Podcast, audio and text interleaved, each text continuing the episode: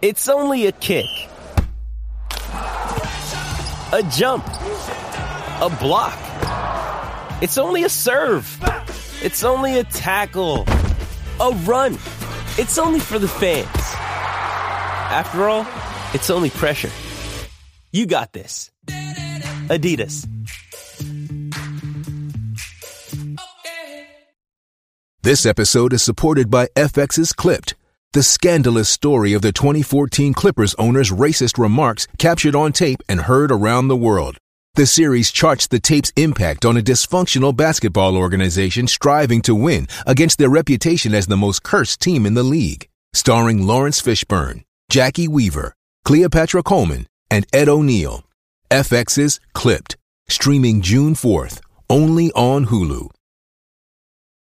Another day is here, and you're ready for it. What to wear? Check. Breakfast, lunch, and dinner? Check. Planning for what's next and how to save for it? That's where Bank of America can help. For your financial to-dos, Bank of America has experts ready to help get you closer to your goals. Get started at one of our local financial centers or 24-7 in our mobile banking app. Find a location near you at bankofamerica.com slash talk to us. What would you like the power to do? Mobile banking requires downloading the app and is only available for select devices. Message and data rates may apply. Bank of America and a member FDIC. When you need mealtime inspiration, it's worth shopping Kroger, where you'll find over 30,000 mouthwatering choices that excite your inner foodie. And no matter what tasty choice you make, you'll enjoy our everyday low prices, plus extra ways to save, like digital coupons worth over $600 each week. You can also save up to $1 off per gallon at the pump with fuel points. More savings and more inspiring flavors make shopping Kroger worth it every time. Kroger, fresh for everyone. Fuel restrictions apply.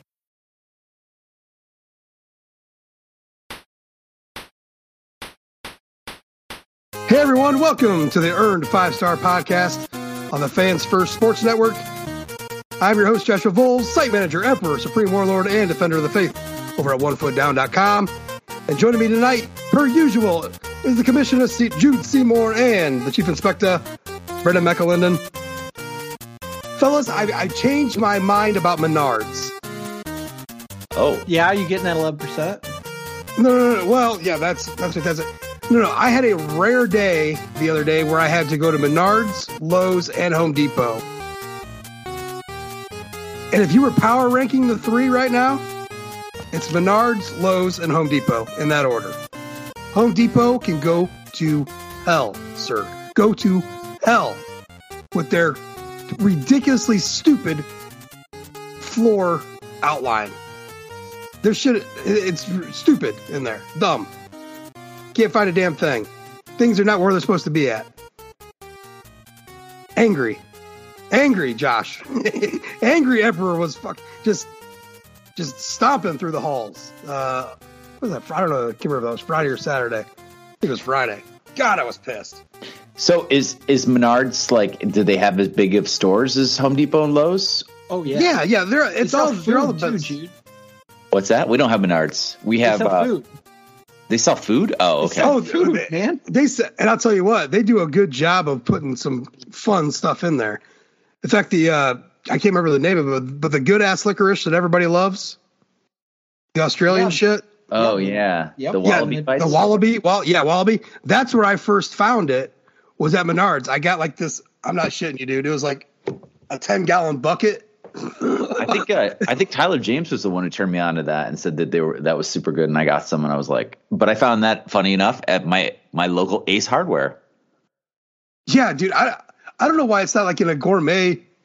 Like, like that should be like in a K Jewelers or some shit like that. That's how Yeah. good that is. Yeah. Yeah. I mean, it's I mean, it's the best licorice you could get, hands down. So, yeah, I'm still still remodeling the kitchen. I mean, I thought about recording this podcast while I was working on the kitchen, but I really didn't didn't want the reviews being like, "What the hell was all that noise?" back Josh wouldn't stop banging. Yeah. No, I'm at the uh, I'm at the smoothing out phase, pretty much. I'm so close, guys. I'm so close. Maybe by April. Yeah. You still getting that fresco put in? no, I'm not getting the fresco put in. Why aren't you getting a fresco put in? I don't know. I Did the wife say no to a fresco? Why why aren't you commissioning a Is fresco? is there a, is there Why would somewhere in your kitchen for a fount for a water uh, for a whole yeah, where's the fountain? Obviously, got- you have the outdoor trellises. Yeah, we we got well, we got the we we got the what right when you walk in the doorway. yeah, but you know the empire is expanding, right? So Right. No, I don't have a fountain. Uh, although I think if we did, maybe it would, the it would last a little longer. But I'd have to I'd have to have father come over and uh, and take care of that. Like if if I. I mean, much like, uh, I mean, how does that work? Like, if I take like a, a vial of holy water and dump that into like, Like five gallons of water, does that turn it all into holy water then? Right? I think if the I think if the priest comes over and blesses it, it's then be all becomes holy water, right?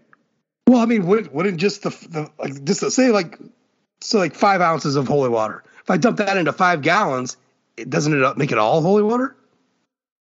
Like by association, I I, don't know. I don't know the. Uh, I, I don't know the rules. I don't know the rules. Uh, so if there's any priests that listening to the uh, the Earn Five Star podcast, that they want to weigh in and a, and a review, that I would we'd appreciate that. Um, just like the fellow who jumped on our Twitter mentions to talk about the uh, the DOT numbers on the on the um, Oh yeah, I we I, in the reviews tonight too. I got uh, I got more people.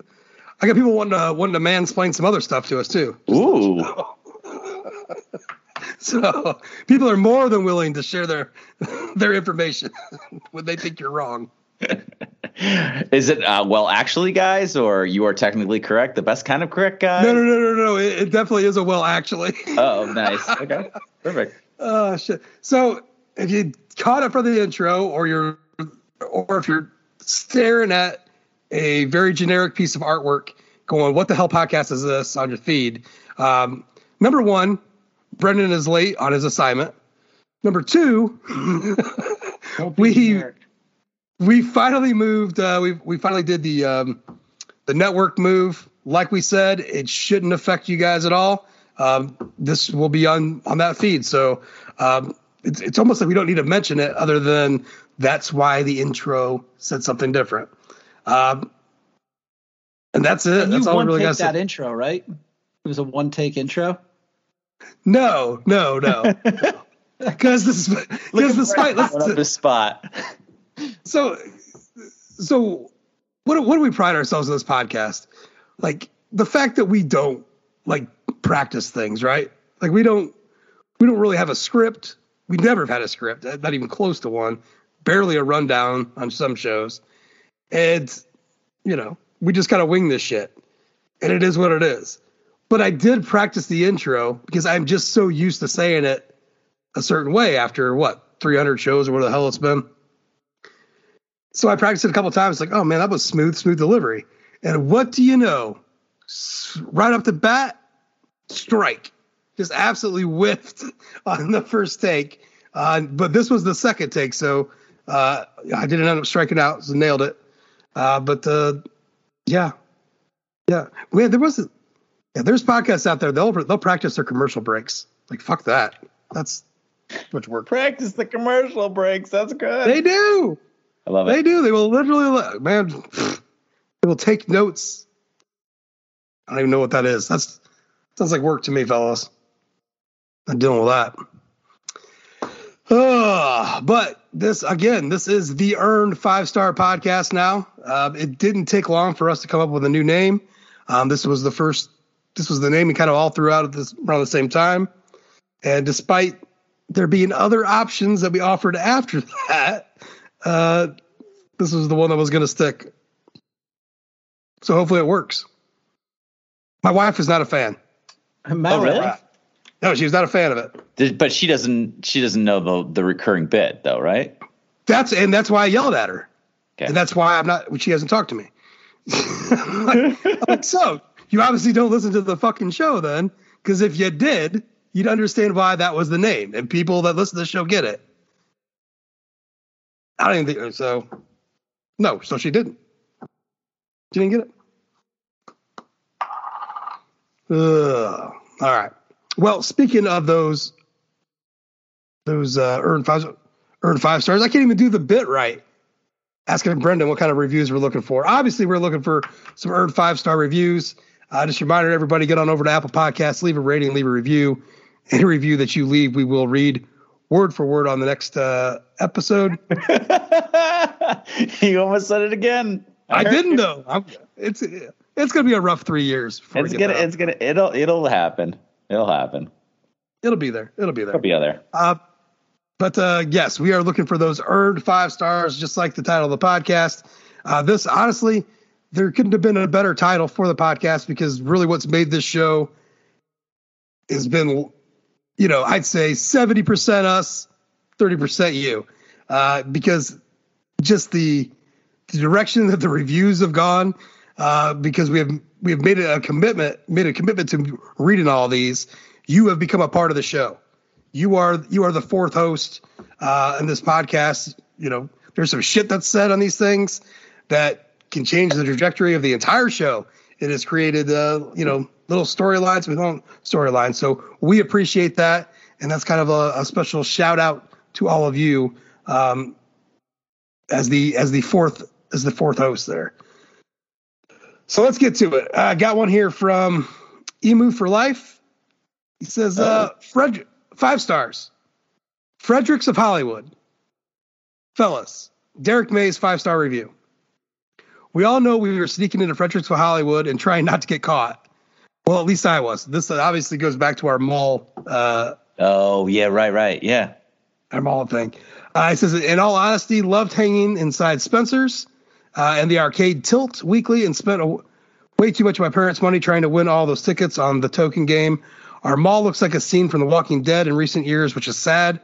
Also, Briarwood. I worked there for years at the Sunglass Hut inside the Macy's while attending EMU. Uh, lastly, I have a question for you guys. Favorite building on EMU's campus? And also, did you ever fancy TC Speakeasy while at EMU? Appreciate you, Dave in Michigan. What's your I mean, favorite I- building, man? Fuck. Uh, The brick deck. whichever building the classes weren't in, apparently. uh, Are you telling me you you you went to this fine establishment for four years of your life and you can't name a single building you like? I like the I student mean, center because it's the only one that I know, and they they were the only place in the state that had a Chick Fil A for like five years. for like five, yeah, for a long time, long time.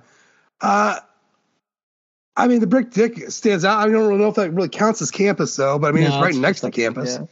But I mean, honestly, all right. So, like, Pray-Harrold was where most of your classes are at your first couple years.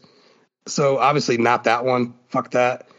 Emu's got tunnel underground tunnels from their dorms to the to the academic buildings, which is bullshit. oh, really? Um, Interesting. I mean, it, it's. I mean, you will show up in shorts and flip flops in twenty degree weather. I did that, and we didn't have underground tunnels at Right. uh, that's what I'm saying. But we Are those dodgy places to be on uh, Friday night at two o'clock in the morning, or no, the no, tunnels no. below campus. Of course not, Jude. no, no. Listen, it sounds how- very rapey. the tunnels below campus in Ypsilanti, Michigan. No, that is Jude, on campus on Friday night, I wouldn't even know. I could probably count on one hand how many times that happened. It's usually usually the uh, off campus somewhere else. yeah. Uh, there's no uh, like on campus bar or anything, right? Well, I mean, they're just all they were all right, right on the like, right on the outs, all on the outside. The Wood Nickel, uh, fucking Theo's. I don't know what this TK Speakeasy is. That doesn't ring a bell to me at all. Um, yeah, Tower Inn. Um, so I mean, I don't know. If, I don't know. I can't remember how old Dave said he was, but that might have been after my time. Uh, but the, uh, Theo's is gone. The Wooden Nickel looks like a bomb shelter right now. I, I took the boys by it, and it was just like I spent a lot of time here with a really good uh, fake ID. so, um, I don't know the dude. I liked I liked my dorm room. I liked our dorm hall, Wise Hall. It was by itself. It was a co-ed dorm. Uh, Downing was an all girls dorm. Uh, Buell was like upperclassmen. But there was like a across from across from Wise was like a was much bigger, like Phelps and uh, and uh, Phillips and all these other halls. And it was just like it was just a whole different. It was the hood, man. It, you never knew what the fuck was going to go on. Shit got wild uh, outside. Obviously, Wise Hall. If, if I haven't mentioned before the podcast, the door, the dorm I had my freshman year, we had a drive-by shooting there, and I forgot about that. And when I took the boys up and to, to drive past it uh, just this fall, I forgot all about that. It had been a while since I've been over there. They completely blocked that road off there now. so you can't do the you can't do the drive-bys like you used to in that spot. So that's all burned out. You can't, uh, which is kind of kind of wild. So I don't know. Uh, favorite building? I, I mean, I'll go with the brick deck because uh, it stands for everything I believe in up there. But um, whatever. Uh, it's a it's Eastern is not a MAC campuses are not beautiful campuses. Like Miami of Ohio is gorgeous, but they're not really a MAC school, and they certainly try to portray themselves as not one either. Uh, but Eastern, Central, Ball State, Northern Illinois, fucking Kent State, Akron, all, all these campuses look the same. So, so we didn't have a Fredericks of Hollywood in any mall that I grace with a, with regularity. I'm certainly aware of it. I've certainly seen it before. Um, their stuff was always so like just, way racier than Victoria's Secret. I was gonna say just so like you know you were in there you you, you there wasn't any plausible deniability you know like Victoria's Secret you're gonna be like ah I'm just you know I sweatpants or so, you know what I mean like you could you know do anything but Fredericks Hollywood I mean you were in there to buy lingerie so I'm still uncomfortable shopping in Victoria's Secret like actually going in I still don't like it. Well, I, I, mean, and also you have a daughter. I would just like I would 100 percent never do that. So right, I'm just saying it's just like I don't like going in there because it's you just get looked at funny. Like God damn it, I'm just I'm here to buy. But well, no, there, there, so there was this one time I went in there and uh, I was Christmas shopping, and they had like a panty sale, right? And so I bought like and I had my sister in law to to buy for for Christmas, and like in the in the family drawing. So it was a good sale. So I bought my wife like 20 pairs of panties and my sister in law like 20 pairs of panties. But they're different sizes. And when I took it up to the counter, I wasn't thinking anything of it. Why would who gives a shit what I got there, right? But the cashier, she made a point to point out, like she goes, "You realize you have two different sizes here, right?" I said, yeah. She's like, and she kind of looked at me. I'm like, they're for two, two different people. And then she gave me a fucking that shitty that doesn't make it better. That doesn't make it better, I'm like, Josh. You're not making. You're not helping yourself here. what is that? I mean, I'm, I was given the gift I was told to give. Someone said they wanted panties.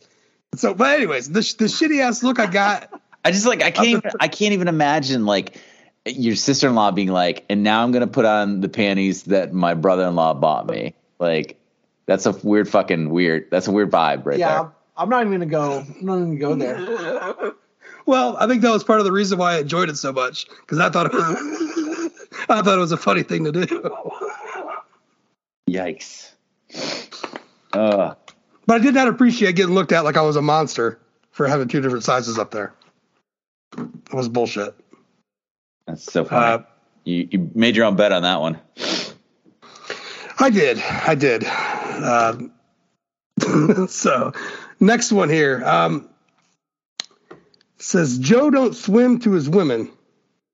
Joe don't swim after his girls. Five stars. I don't know what that means. Uh, five stars.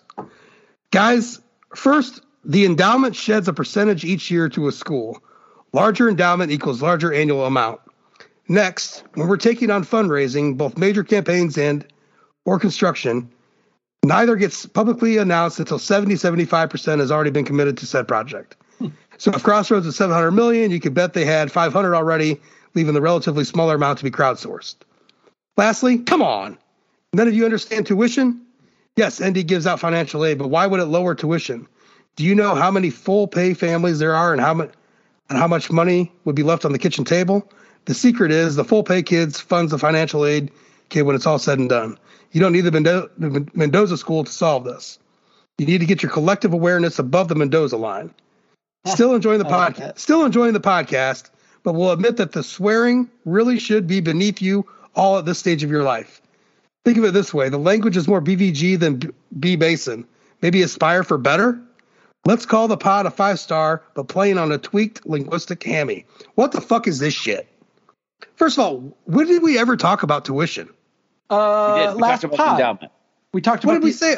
We said that they need to the Mendoza school we need to figure out how to get NIL to a place where we're not behind the eight ball Okay. where other schools and other programs are able to play big boy recruiting games and we're still playing footsie hoping that our, our Right, right, right. yeah All right.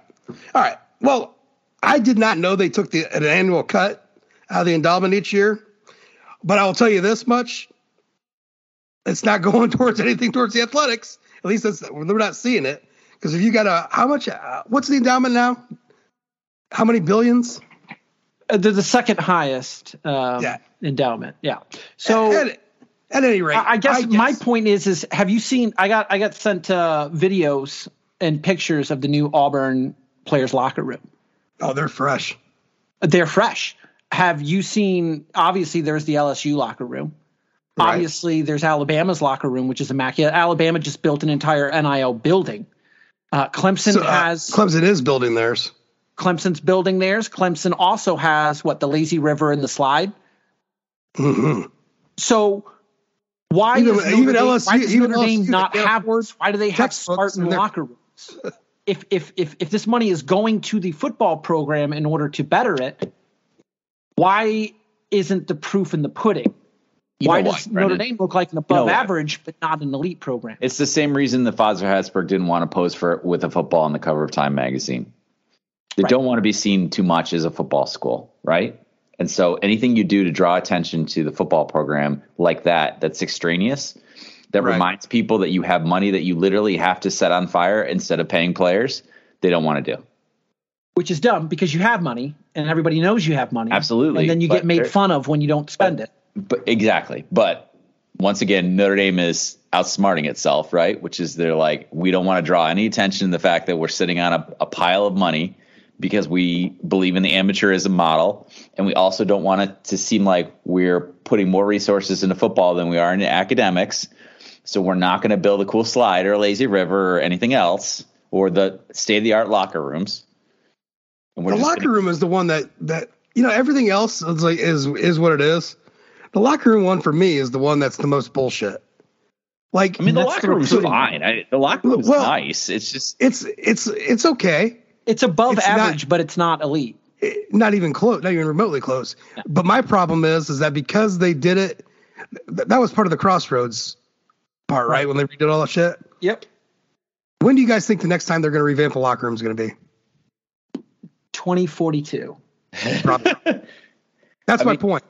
These other schools that have the that are that their locker rooms are already like head and shoulders above Notre Dame's will have already have revamped theirs an, one or two more times before Notre Dame does. And that that's just based off of history. Maybe Notre Dame changes, you know what, Josh? there. Flashy locker rooms are for people that can't pass Spanish. Okay, you want a flashy locker room? Just suck it, stuck at a foreign language, and and miss out on the requirement. Right? You know, We'll, we'll, we'll get to well, listen. Foreign. I'm not wrong.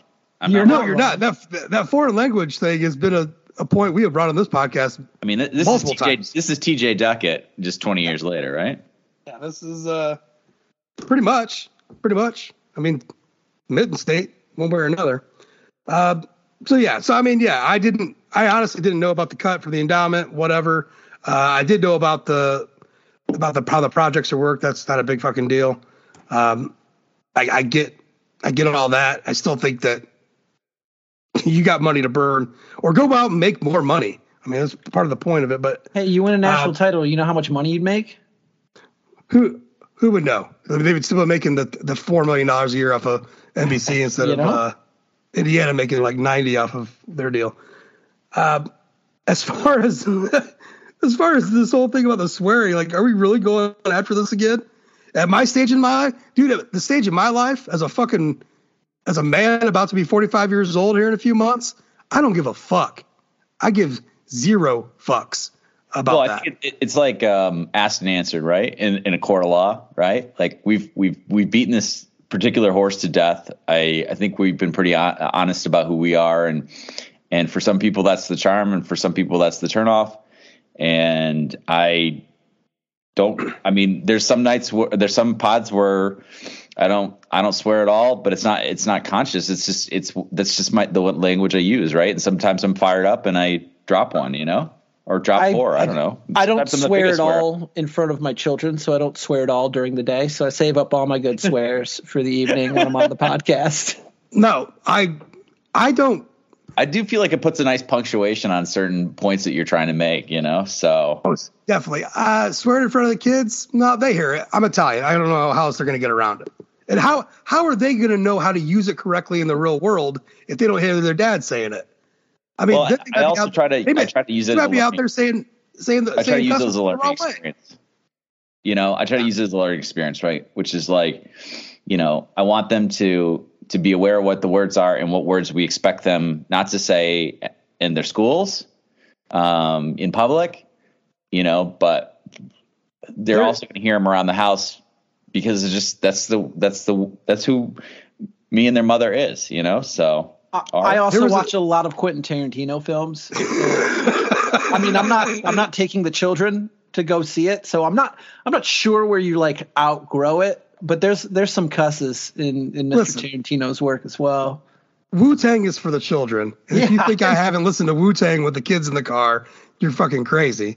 Uh, but no, I actually read an article about how it was in your house. Your the language used inside your home needs to should be free and without like without condemnation, like from parents to children, so that they know what's when it's proper to say things and where it's not proper to say things. I mean, my my eight year old asked me yesterday, "Is dang it okay to say?" And I was like, "Yeah, buddy, go for it. Dang it's fine." You know what I mean? just- like, I think it's Yeah, incredibly get, get your, get your I think he's incredibly out. cute when he's like, "Ah, dang it!" like, Yeah. I mean, I- if I even get an actual word out of Dylan when he gets pissed in public, who knows? He just turns angry face and punches something. So I would rather him just yell fuck than maybe, I don't know, throw a lamp down. and then we can process it from there. So, yeah, I don't know. It's just it, the whole language thing. We've explained this since day one. If you were sitting with us at a bar, you're getting the un, you know, the unpolished version of who we are. That's just what it is. So yeah. I, I'm sorry, but I'm not. So I mean, I think I, I treat this uh, well. I, I feel like I treat very similar. Like if our kid, my kids have questions, like, um, what did what did my son say the other day about? Um, he's like, oh, he there's a new uh, hot dog place that opened up, and he's like, he's like two hot. Was it's called hot, two hot dogs, and he's like, he started laughing. I said, what what's so funny? And he said, Cities against hot dog's just another word for for penis. And I was like, well, I think you mean wiener, but I. Yeah, like you got to go through like the triple wordplay association to get. It. And he was just like he just thought it was just so funny that somebody would name their place hot dog. Like i don't know man. I, I think they're pretty much he's like and so after taekwondo he's like can we go to the hot dog place? And i was like do you just like you just think it's funny? And he's like i don't know. I'm kind of in the mood for a hot dog. I'm like well we ate already buddy but maybe some other time you know so. Oh shit! All right, well, yeah. like my parents Uh, i don't know about you guys but my parents never talked to me about sex they never talked to me about I never once got the the talk. No, no, and my never. parents watched their p's and q's about swearing in front of me and it didn't turn me No. into any less of a swear you know so Uh, no, my parents, uh, my father, who was not a man of many words, and the words he did use, uh, this reviewer probably wouldn't like um, much. No, my my dad never pulled any punches for the words he he used. It was what it was, but at least he knew what he he knew what he was saying. Um, wasn't belligerent about it. Um, yeah, I mean, th- there's people. There are certain people out there in the world that talking to them that I am uncomfortable listening to them because they every other word out of their mouth is fucking fucking this fucking that. And not they're not they're not doing it like angrily. Like i get so pissed sometimes and i'm just like trying to vent to my wife and every other word oh, feels like it's a fuck or fucking you know? But there's just like random people you're talking to, like a like at a high school basketball game, and every other word out of their mouth is is fucking, and it's like, damn, man. Maybe think of a new adjective. I don't know. yeah, that, that is funny that like, I'm sensitive to that too. Like, um, I think it was the movie Step Brothers. There was just so many swears in it. I was like, I really feel like they could find a new word here. You know? Yeah, I'm speaking on a whole other level. Like, ser- like I'm talking like Ohio hillbilly style level, where every other word and basically one out of every, or I'd say probably seven out of every ten adjectives for a noun is fucking. fucking Wall Street Journal fucking the other day fucking came over here and fucking did this. It's that is not. Yeah, that's not exaggerating. That, yeah, I mean, I, I think that, that if you, any word you would overuse, right? Like if, if somebody said the level, word awesome every every third word, you'd just be like, I, you just, I mean, just the word awesome is not that awesome. So you got to really find something different. So yeah, if I'm on that level, uh, I really drank way too much. I drank way, way too much. Please call my wife and have her come pick me up. I do think my wife. I do think it's very funny that every time somebody complains about the amount of swearing, I think the swearing goes up way more. So it's almost like don't call attention to it, you know? Well, it's almost like let me explain to you why I use the word shit. Let me explain to you why I use the word fuck. Uh, all right, moving on here. Uh, this is going to be a hard review to read because there was not a lot of there wasn't a whole lot of punctuation, and uh, it doesn't make any sense at all. So it's like but, sort of like Paul's letters to the Corinthians. There's like se- yeah, there's like seven questions in here too, mixed in with. You should start with brothers and sisters, and then never stop. just like just run out of breath. uh, Paul really was an asshole. By the way. he uh, just hated punctuation, I think. So. Uh, all right, this is from Nikki B, Southwest Michigan. Goat, and then it's got the the purple devil. Oh. So I don't know. Yeah. So I don't know. Uh, it says Jeff Burris. This is five stars. Jeff Bur- Burris lining up in the power T for a touchdown. Five stars. Love the pod. Y'all are top tier. Love the banter and the nicknames. I subscribe to all other ND football podcasts, and they are all trash. Just put out more. Con- they just put out more content than you guys. So I want your guys' professional opinion on what I'm about to ask. Was Rick Mirer better, really, than Kevin McDougal? Yes. Yes. Um, I'm not mistaken. He wasn't the second string ever in Notre Dame history. Uh, yeah, Kevin. Rick Mirer was fucking incredible. That's incredible. what makes the the legend, quote unquote. Uh, and we talked about this actually in the DMs the other day. Uh, I brought up the fact that uh, Lou Holtz wasted, wasted, wasted years at Notre Dame only winning that one title. He should have won a national title with Rick Mirer. This got brought up on the site when when Hayden dropped the Mike Brey is a villain is Mike Brey a villain uh, article, and everyone got pissed at the word villain. And someone said, so they, someone brought up Holtz in the comments, like, would you call Holtz a villain? Like, I fucking absolutely would call Holtz a villain. Are you kidding? Because we had just got done talking about that in the DMs too a little bit the amount of talent wasted in those in those in those kind of mid years of Holtz's tenure was he should have won a title at some point between I mean it can he should have won a consensus title I should say Joshua uh, at some point before he left Notre Dame. he's got and, two he's got he's got two non-consensus in 89 and 93. Right. And I mean, maybe I'm crazy, but you needed the 91 to, like, team. Oh my god. The 91 team should have won a title. And right? It was easier then than it is now. Hey, amen. Like so much easier then than it is now. And Notre Dame got such a had such an upper hand than the 90, The 92 team should have won a title. If you didn't shit the bed against Stanford, and by shit the bed, I mean lose by double digits to Stanford at home, you probably would have won the national title in 92. Right? Because they went 10 1 and 1.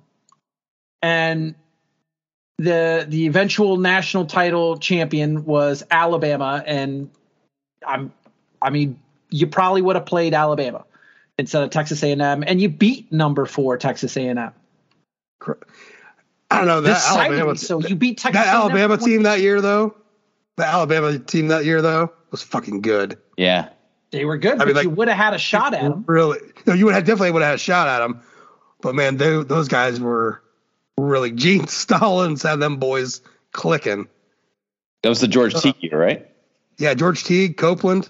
Yeah. I mean that that was that was that was a tough ass uh, Alabama team for sure. Uh, God, who was their quarterback that year? Uh, yeah, was it Chad Key? No, no, no, no. It was uh, Jay Bark. No, Jay Barker. Was that their quarterback? I, I want to say it's Jay Barker, but I for some reason I keep thinking Jay Barker is a lot younger person. Yeah, it's Jay Barker was their quarterback, and you would have beaten that Alabama team with Jay Barker at quarterback. You would have beat him. You had the better quarterback. You had better running backs. You had the better team. yeah. Rick Mirer got wasted. I mean, honestly, I just I don't know that that talent got. I like I know it's unpopular for us to sit here and say it, and I think us three had kind of have the same mindset about it. But Holtz is a little overrated. Holtz is Dan Devine. Everyone puts Holtz up in this big pedestal. Well, he did no more than Dan Devine did, honestly. Yep. He would start rattling Nash- off other years. The other thing is that Holtz Holtz will be the first person to tell you that there was a certain sense of complacency that came in after 88 and that Yes.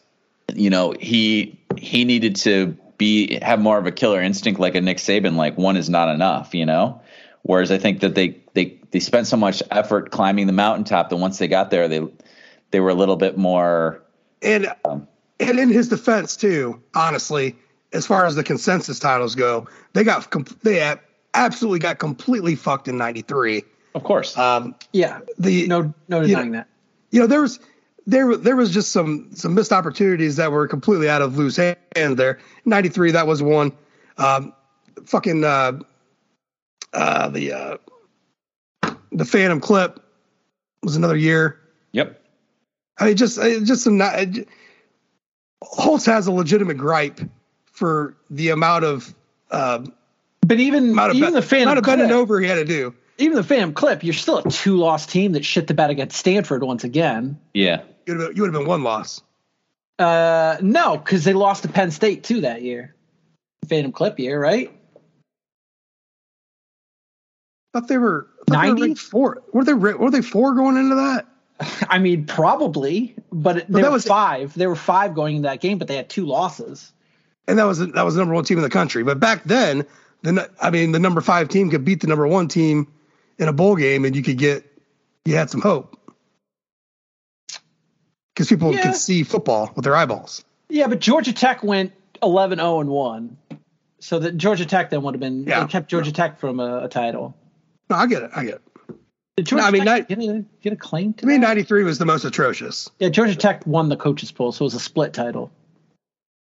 So I mean, and, and Holtz is right. You know, if you're not going to give it to Notre Dame in '89 because of Miami, then how do you not give it to Notre Dame in '93? Like they they, they use the opposite. they use the opposite uh, argument against them. You know, so but at any rate, you put you put the doubt in mind when you had the best talent in the country.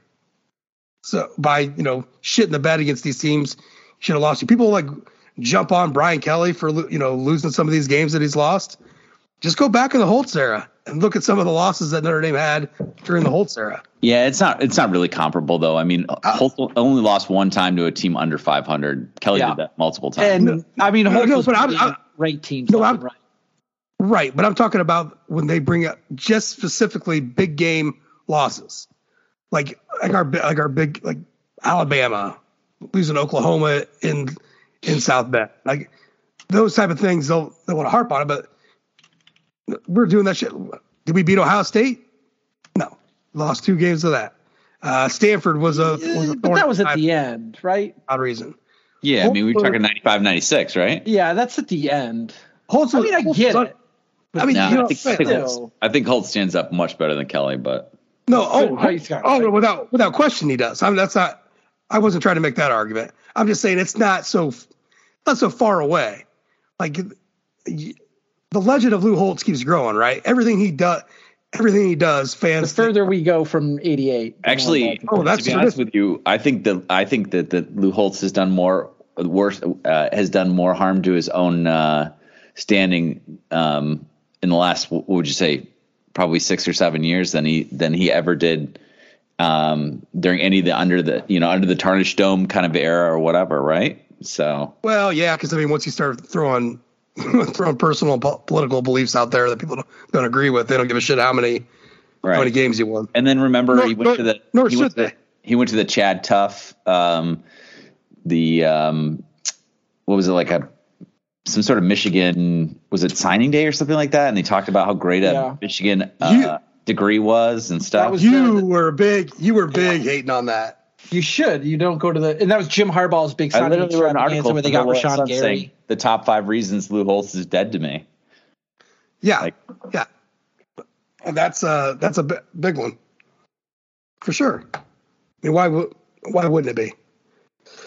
Uh, all right, And the continuing whole, on. like Brian Kelly, I wrote Brian Kelly letters and he never wrote me back. Like, just that's just please, you're better than that. Stop doing that. Yeah, I, and honestly, even before the the uh, the decision to go public about his very conservative, uber conservative uh, political beliefs, people were already hating on him, Notre Dame fans, because of the the fucking sideshow that Mark that he created on ESPN with Mark May. Yeah. And abs- just like Notre Dame was not a good football t- program, and they were struggling, and yet you kept putting them out there. You kept teeing it up for everyone to to fucking just knock them out of the park. Like it was. I mean, if you take Lou Holtz out of that out of that equation during the during that time, the amount of Notre Dame jokes probably decreases by seventy five percent because they just were put out there like like a bunch of fucking lambs to slaughter every week. So, anyways. Uh, He probably isn't nearly as popular as Mark May was because he was an outstanding foil to Lou Holtz. He was a professional wrestler in that role. And that was that was like He had, listening a, to he had a role and he played it perfectly. that was like listening to uh to Jr. or who was that? The, like Bobby the Brain Heenan and uh was that who, who was the one the, the cowboy Ross? Yep. I Jim can- Ross. I get yeah, Jim Ross. Like it's just like that. Um, moving on. All right, uh, he's got some more here. Uh, who who would you rather have, Lee Becton, Autry Denson, or Julius Jones? Julius Jones for one game. There's Uh, only Brendan's married, and it could be arguably Julius Jones. Um, so I guess I guess the the question here is uh, for the career Autry Denson for Yeah. the talent Becton for the For the game talent. Oh, Jones. man. oh, Julius Jones was like The most Jones is the most talented of the three. I was gonna say when he was on, it was he was probably the most talented, right? Yeah, he's most. talented. I mean, listen, Yeah, Lee Becton. Not even Lee Becton surprise is surprised at the career Lee Becton had. There, there wasn't a better screen runner uh, in the history of Notre Dame than Lee Becton.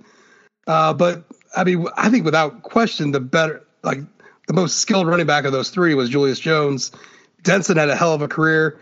Um, Jones could have had a, a Denson type career, uh, but also had, um, Missed a year. missed, yeah, had some had some issues. So, um, I mean, I, I mean, Autry Denson for me is is I mean, first of all, Brendan I know loves him because of the, the 23 action, right? But Uh, yeah, he's my he was my first real favorite Notre Dame football player. Yeah. I mean, it just absolute joy during my undergrad years to watch week in, week out. Um, and he just became sort of the gold standard. And, and I, I grew up watching Becton, certainly. Um, I appreciate the hell out of what Becton did, but I'm kind of more like with Josh, which is like Lee Becton is surprised at how well Lee Becton w- went, you know, and did. Um, and uh, Denson. mean- and, and and I think also I hold Denson in high esteem because of what he did as running backs coach here too. I I, I can't separate the player from Um, the from the coach. amazing coach, shitty recruiter, amazing coach. Yeah. Julius Jones But is a four has a four game career. But also, Just Autry, putting that Autry, out Den- there. Autry Denson is A like of a different. uh, Well, he was a he's of a different world. Like, are you ever going to have a four year starter at running back No, again? Yeah. probably No. not. I mean, I mean, when's the when's the last time you had a four year starter running back at any big time program? Um, I don't know how long did Michael how long did Mike Hart at Michigan? I mean, Uh, right, Mike Hart was a like four year starter at Michigan. yeah, yeah, yeah, that that might be right. What about so what's what's Corum working on? Speaking of Michigan, This third Uh, second year, Going so on it his would be third his year. third year. okay, Yeah, but again, Mike Hart. Mike four Hart was a four-year starter. He was a starter in 04, 05, 06, and 07. I mean, Darius, Darius Walker could have been that four year starter. He could have. Could have been that that senior year would have been hurtful. Uh, J- Julius Jones ran for 262 famously against Pitt, 221 against Navy, 161 against BYU, 218 against Stanford, and those four games are higher than like the rest of his career essentially. which is fine. but Like I said, I'm just out of pure talent alone. I mean, Jones also had a better NFL career than the other He two. did. He did. Um, special teams wise, had a had a better career in college as a special teams player uh, than than those do. I just out of pure talent alone, I would if you were to draft and those two was are in front of me, I'd take Jones. Was Le'Veon Bell a four-year starter? I feel No. because he had he had an enormous amount of uh, rush attempts. He was a three-year start. He was a three-year three-year starter with 671 rush attempts. Holy Jesus! If it well, they learned their lesson from not giving the ball to Jehuu Caulcrick enough. He had Back he in the had mid-2000s. 382 rush attempts in 2012. Good God! Hey. Continuing, because we're not, he's not done yet. Uh, Ray Zellars, Mark Edwards, or Rashon Powers Neal. I mean, Mark Edwards, right? Mark Edwards, yeah. Dude had a, he had a two game stretch. I think it was his senior year against BC and USC, where he's I, I think he scored like six or seven touchdowns. Dude it was incredible. I think against Boston College, he had like his like he scored a touchdown like every third. I don't know. I did a story on it about so about the fullbacks and that, but like just going back to that two game stretch and that BC game, it's just fucking incredible. I mean, Mark Edwards was was a perfect time, perfect offense for him. Um, I liked Rashon Powers Neal a lot, um, and it was a shame that uh, that you know he missed out on the rest of the 05 season um, because I think Charlie Weis really had a lot. Um, like the like the USC game, everyone brings up you know all sorts of things going on, like Bush push and all other shit. But there was a pass dropped. Was it by Schwapp? Is it like it was just like if you do if you put Rashon Powers Neal in that space, I think she- maybe was, that was Schwapp's freshman year. But anyways, I like Rashon Powers Neal a lot. I like Ray Zellars a lot too. He's got one of the greatest runs you ever watch uh, against Purdue when he was just smoke. Oh God, he just smoked the fool and kept going. Um, but I think Mark Edwards hands down wins that one. I'm not sure. I mean, the only other fullback in Notre Dame recent memory that you could be put up would be probably Bettis. That would be- that you could say would be better than Edwards, right?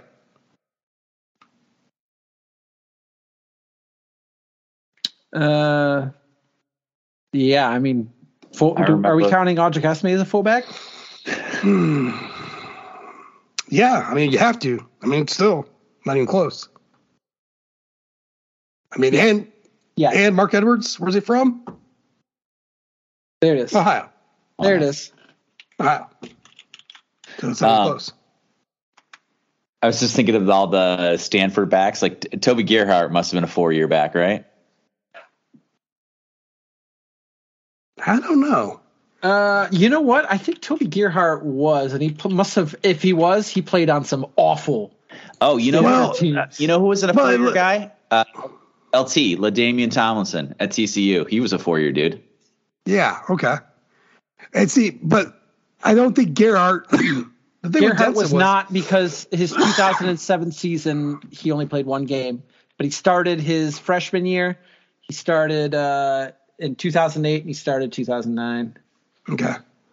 Yeah, Denson was a starter for four straight years. I mean, his freshman year, he had a little more shared time, and I think we had a lot. We had a pretty decent stable of backs that year too. I mean, didn't we still have Kinder and Farmer uh, and those guys his freshman year, I believe? He had 137 carries his freshman year, so I don't know if 137 is starter, but that's that's a pretty good amount of carries, right? That's, that's hell yeah, it is.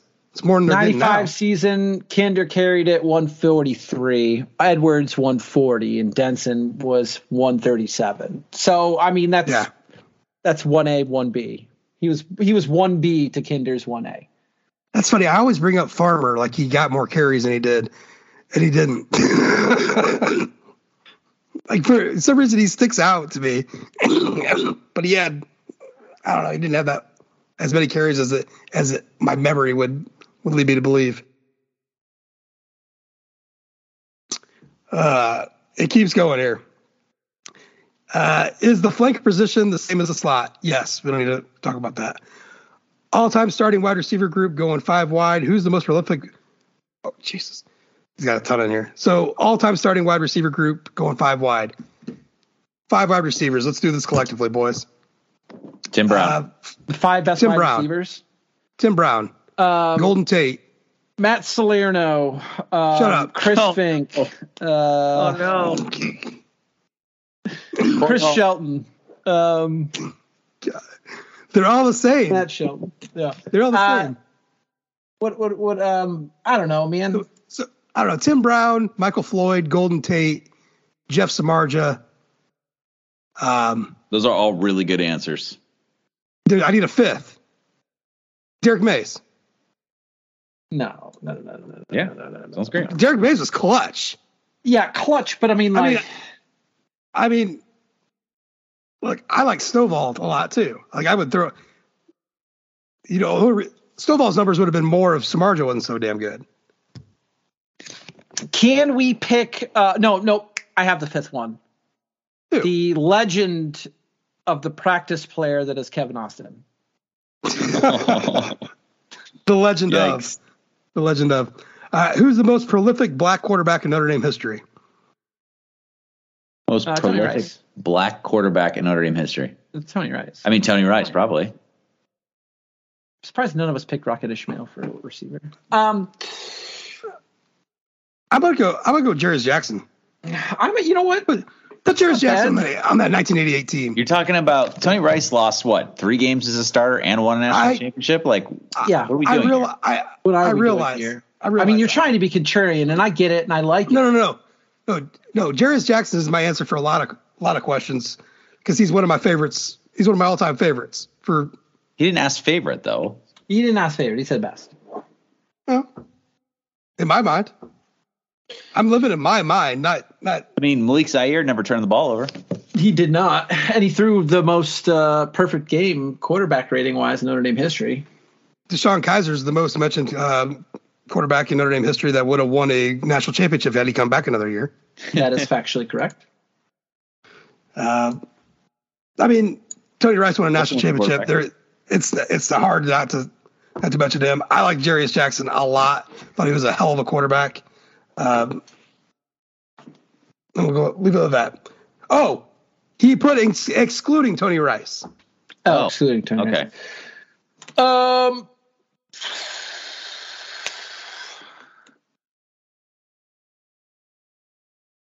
I mean, I got a soft spot my heart for Jackson. I watched him as an undergrad. I mean, it just yeah makes sense. I mean, like in terms of talent, maybe uh, Kizer was better, or Go back and watch some of the wins that Jackson had, some of those comeback wins he had. Fucking incredible. Was it Oklahoma? Yeah, had, had a, the, one of the biggest ones that USC that same year.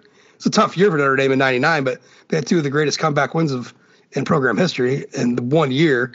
SC Can Oklahoma. I make an argument for Demetrius Jones? No. I, you could certainly okay. try.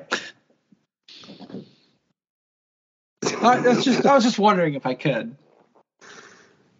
Well, I mean, we can make an argument for anything. I can make an argument that uh,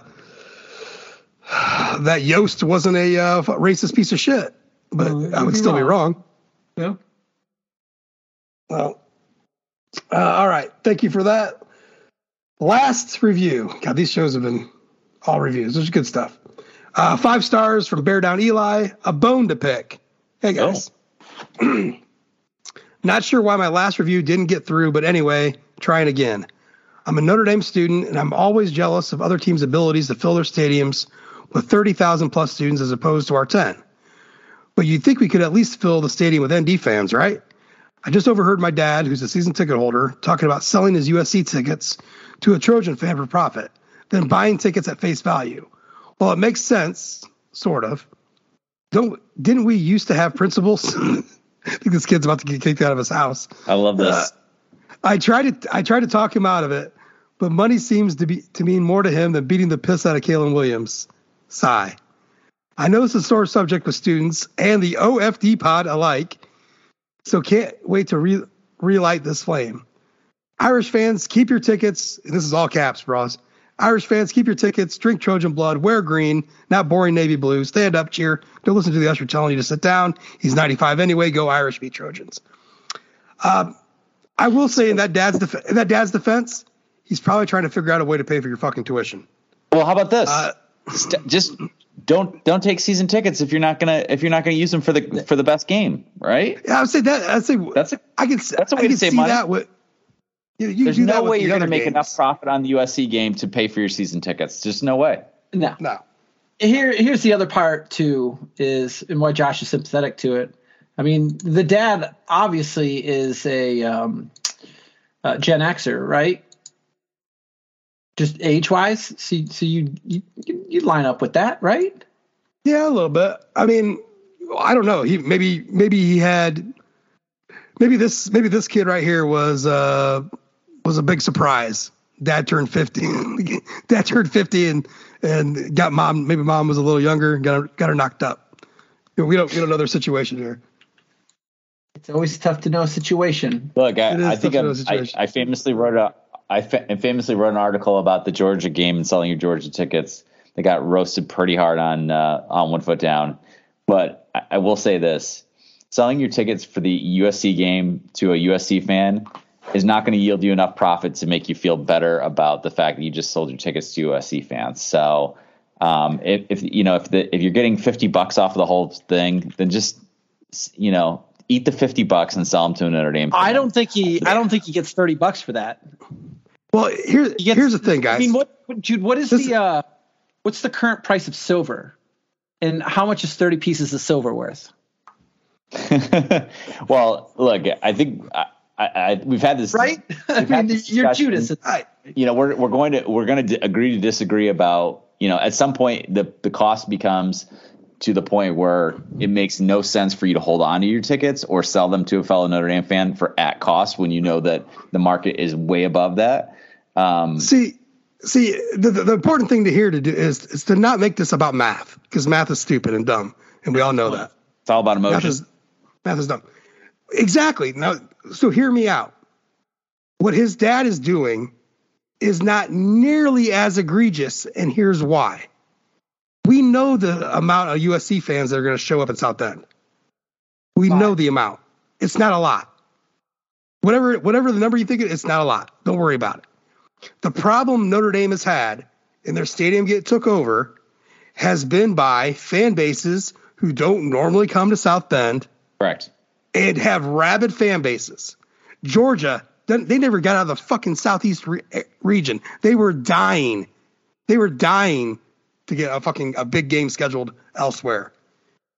It made all the sense in the world. They came in droves. Nebraska, big time program that travels. Doesn't play Notre Dame a lot. These are two two of the like the blue blood elite programs of the last 75 years, right? Like they showed up because that was what they were. That's what they know. They have nothing else to do. Like it, that was what they do. Cincinnati, they showed up. Why? Because they're four hours a fucking way, and they were playing for a playoff. Cincinnati's not a small school; it's a big school. There's plenty of people that big school, that, big alumni base equals big alumni base. Yeah, exactly. So, so in this in this area too. So right. it wasn't like they were traveling from fucking from Tempe. The more more to the to the uh, to the question at hand, you know, things will only improve until and when Notre Dame consistently fields a team and they don't um and a great team and they don't play the Middle Tennessee's, or I'm sorry, the whatever Tennessee, East Tennessee State or whatever, whoever we're playing this year, um, and Central Michigan's.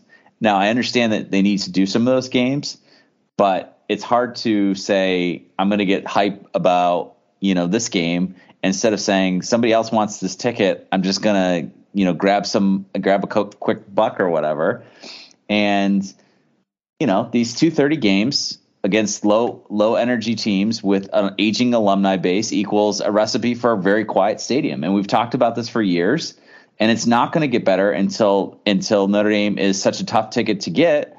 And the only way that they're a tough ticket is if they play marquee games at home and they're and they're a fantastic team. Clemson.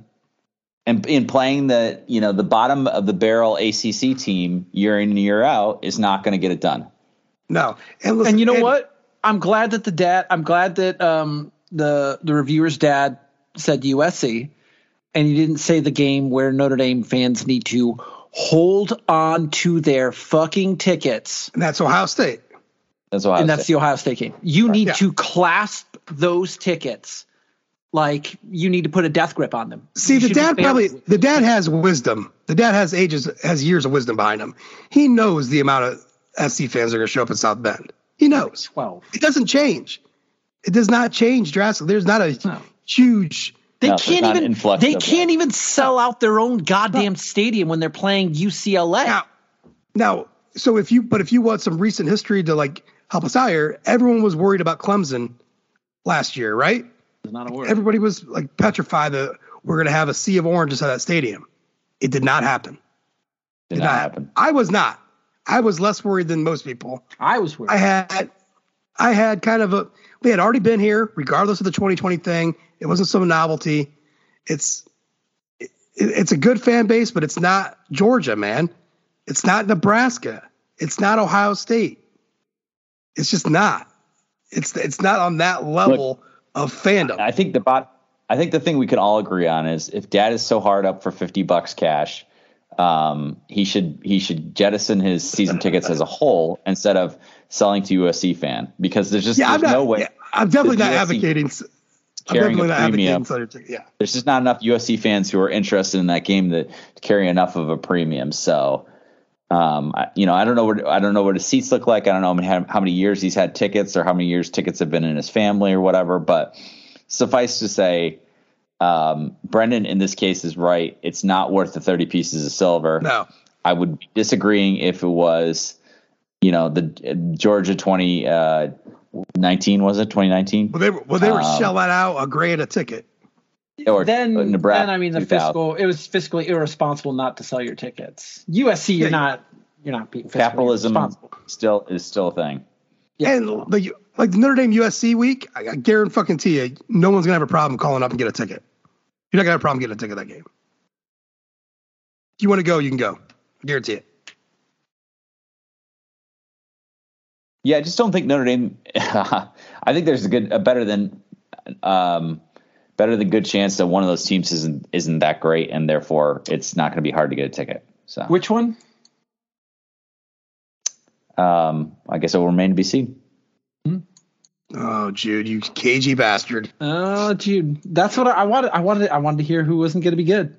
I want to hear Jude say, "Listen, team secretly trash, fellas." USC. USC trash.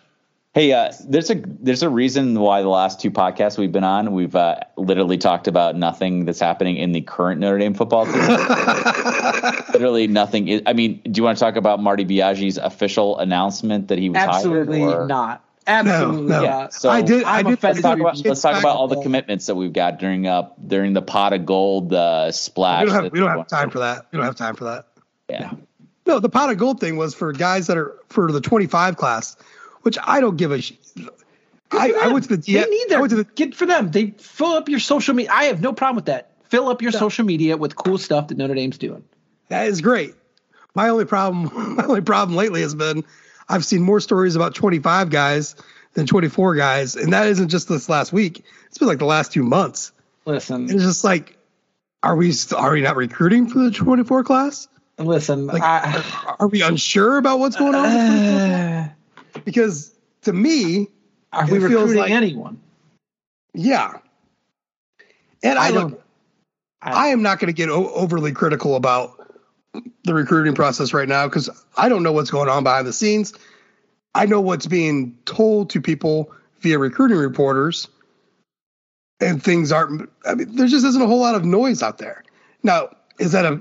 It's definitely not a good thing, but I'm not sure if it's a bad thing either. Like, I just, just don't know if it's that terrible to not have you know a flurry of like five or six commitments over the last couple of months or even two uh, but i mean i'm okay with i'm okay with where they're at right now i guess in theory it's not, not a huge bother Well, you don't have to. You don't have to win mid March, but at the same time, like it just doesn't feel like there's even Well, March is- momentum.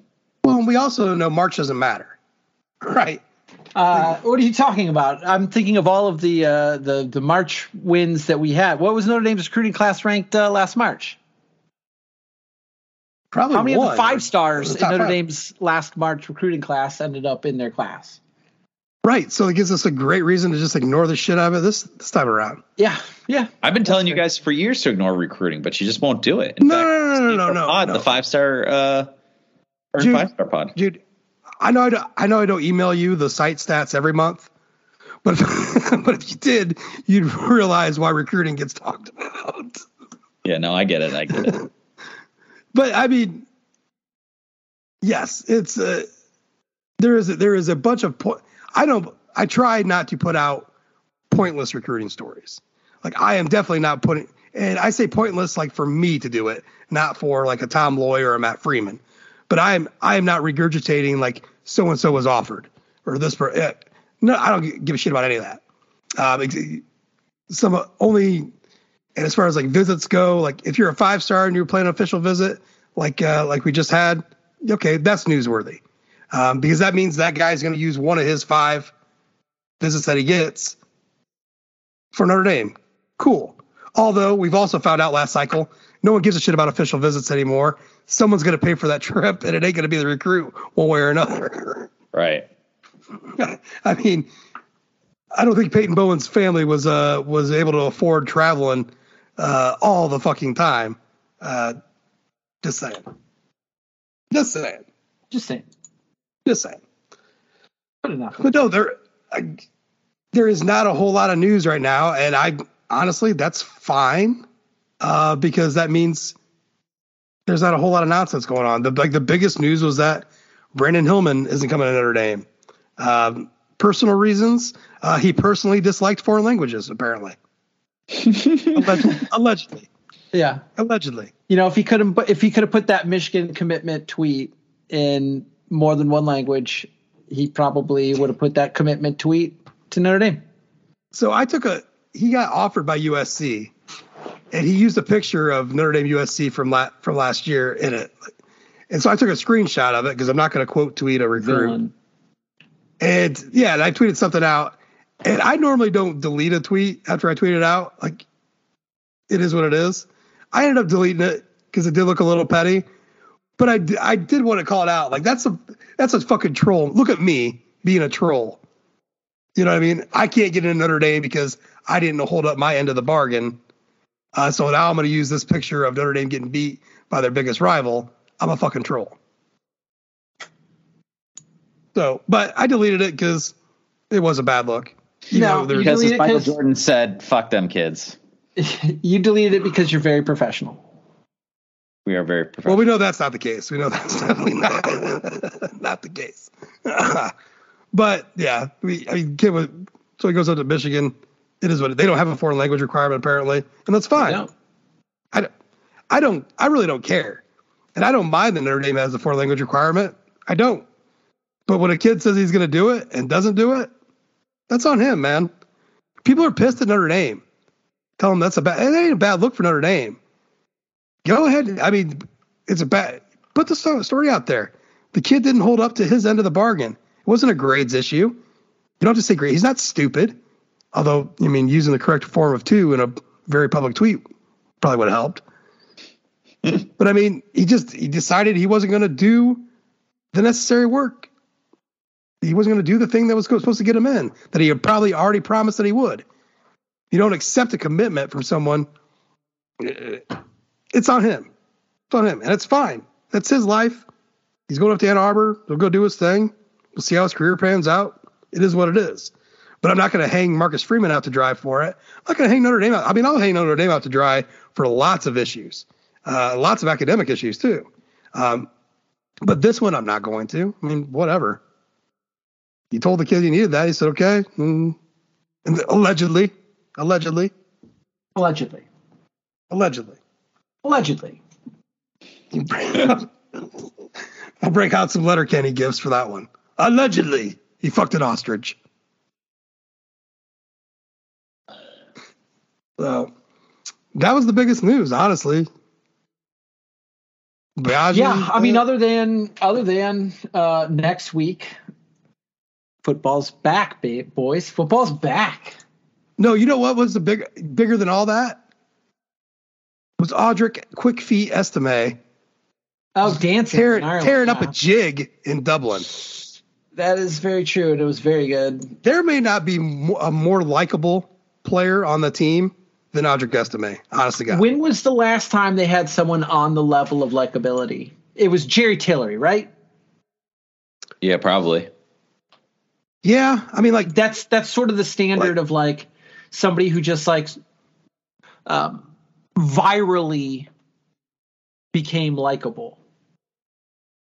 Not, I mean, the the play I certainly. mean, it wasn't viral. There was a whole there was a whole Showtime Yeah. marketing campaign behind it. I would have, I would have liked to have seen that marketing campaign when when Golden Tate, Well, because I mean, he's got Tate. Golden's got plenty of personality. oodles of personality and And Notre Dame didn't have any fucking idea what to do with, and never did anything with.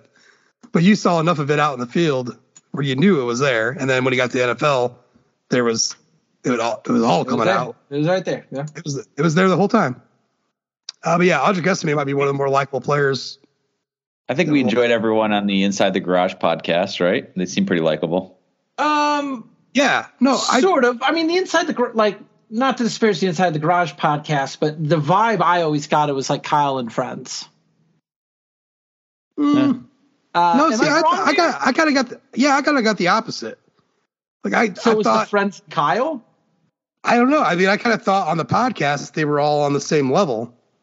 I I mean, with everything that rather than on the Yeah. field, where obviously Kyle Hamilton was a was a you know just a absolute beast mode.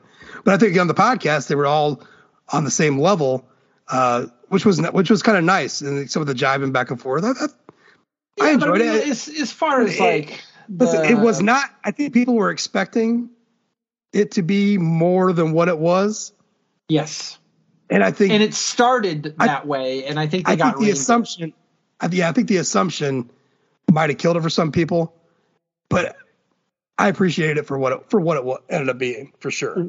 When it the was first not. episode started with the Kyle Hamilton spit cup story, I thought, was oh boy, we last got night, yeah. something. We got something special, a real inside look at what's going on. And I think after the But spit cup story, that got a lot reined less interesting.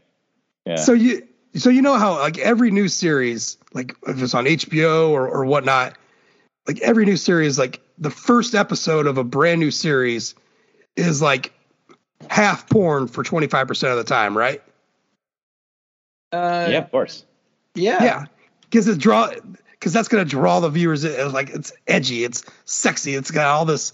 shit. It draws you in. It's just like you know every like Game of Thrones did that. Of course, they did that with like Rome, The entire Rome first season. famously did that too. Rome really did that. And uh God, I would, I just rewatched Rome a short while ago. It's a phenomenal show. They had a it- minuscule budget, and they still managed to. Like if they would have had, if Rome would have came out today, we would have gotten these immaculate battle scenes. And in Oh, Rome, yeah. they were just like, "A battle happened." A battle happened, which I actually I appreciate because I don't really care about I appreciated it too. I thought it was a better show because in those kind of storylines. I appreciate less. Like that's why I like Last Kingdom better than Vikings because they kept they kept the action like the, the fighting sequences down a lot less. I And it was less. I don't know, man. It was, there was less bullshit attached to it. Um, and you get the the story of it all. Uh, but I was also I, when I watched Rome, I was surprised I, how I still have a massive crush on uh, on the redhead, whatever her name is. She was in Patriot games too. Uh, ah. Ginger Spitzer. No, it's not her name. Oh, it could have been. That's a pretty great name, though. That is a great name. But anyways, yeah, I had remember when that first came out. I thought, God, this woman is a not. She should be on everything, and she was only like on a couple things. But anyways, she might have been the fat lady in the mirror in one of the Harry Potter movies too which blew me away. The sound of my voice. At any rate, you got you got uh, you know kind of a flash flash of the pan grab to get these people on there, um, and that's kind of what the Kyle. Spick Cup story was. Polly, yes, She Yeah, was she in Enchanted April, Patriot Games, Sliver. Oh, Sliver. Sliver, yeah. Oh, my God. yeah. Restoration. The Gambler, and Savage Messiah. She's only twelve years older than me. By the way, um, Josh, you're you're my age. This is totally off topic, but did you guys pass around copies of uh, Bound like we did at uh, at, at Notre Dame and talk about the quote unquote great cinematography? You know, No, the Gina, you know the Gina Gershon, uh, Jennifer Tilly Yeah. movie Bound. no, Yeah, no. Like you got to watch this great cinematography. For us, it was for us. The movie that got passed around was Kids. Oh God, got no. And anytime I Yeah. so I've watched that movie twice in my life, and each time I felt worse. the, the kid on off for the, it. the kid on the skateboard, right? Just God, yeah, it's such a. what was it? Don't don't don't worry, Jenny. It's me, Casper. Ugh, Yeah, Kids is like that's rough. That's makes you just feel rough- like uh, like humanity has no hope. it's so bad. Uh, but that was a big one that got. I remember being in school. But I mean, For us, ours was, was all- Meet Feebles is the passer. well, I mean, back then too. That was when Pulp Fiction first came out.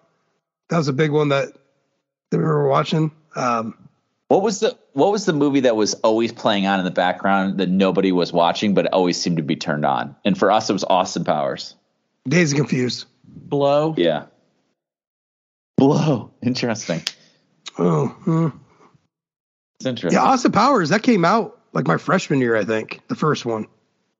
Yeah, ninety seven. that. I think it came out, and it just I seemed had to be I the one that that everyone movie to a friend, and then a he, copy uh, of, moved and it just like when you didn't know what to put on, you were having people over, and you knew that you needed some sound for the room, so there wasn't like a dead vibe. You just put it on, but but you never expect anyone to watch it. Mallrats is another one, yeah, for sure. Yeah, Mallrats. Yeah, there was. I mean, there was. so I probably, there's several of probably be the dork watching it. So Yeah. I was, I was trying to. it de- it definitely is stupid.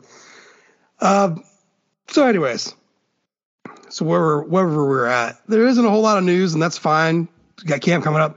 Um, luckily for us too, there's not going to be a whole lot of media access. Um, very little. It's it's good. It's not good for the for sports writers because they're just, they just flip out and get all pissed off about it. I don't mind it because it keeps us away. I don't mind it as much because it keeps us away from from making a whole lot of bullshit out of nothing. Like spring I don't. I don't need to get in another rant about spring football, but spring is just got so many bullshit storylines that absolutely have nothing to do with the fall, and I don't like. I don't feel like wasting my fucking time with it anymore. Like it, it's just nonsense. It was like when Chris Stewart moved to the nose tackle for spring. Who cares?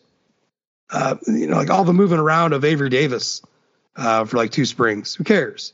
I mean, it's just it, nothing ever. the Max Redfield drama, the Kevin Austin lighting Kevin- up the you know the off season drama, right? You know, and I and I I I hate using the term Junior Jabbie Award anymore, and I Right. refuse to use it. But I will say Junior Jabbie.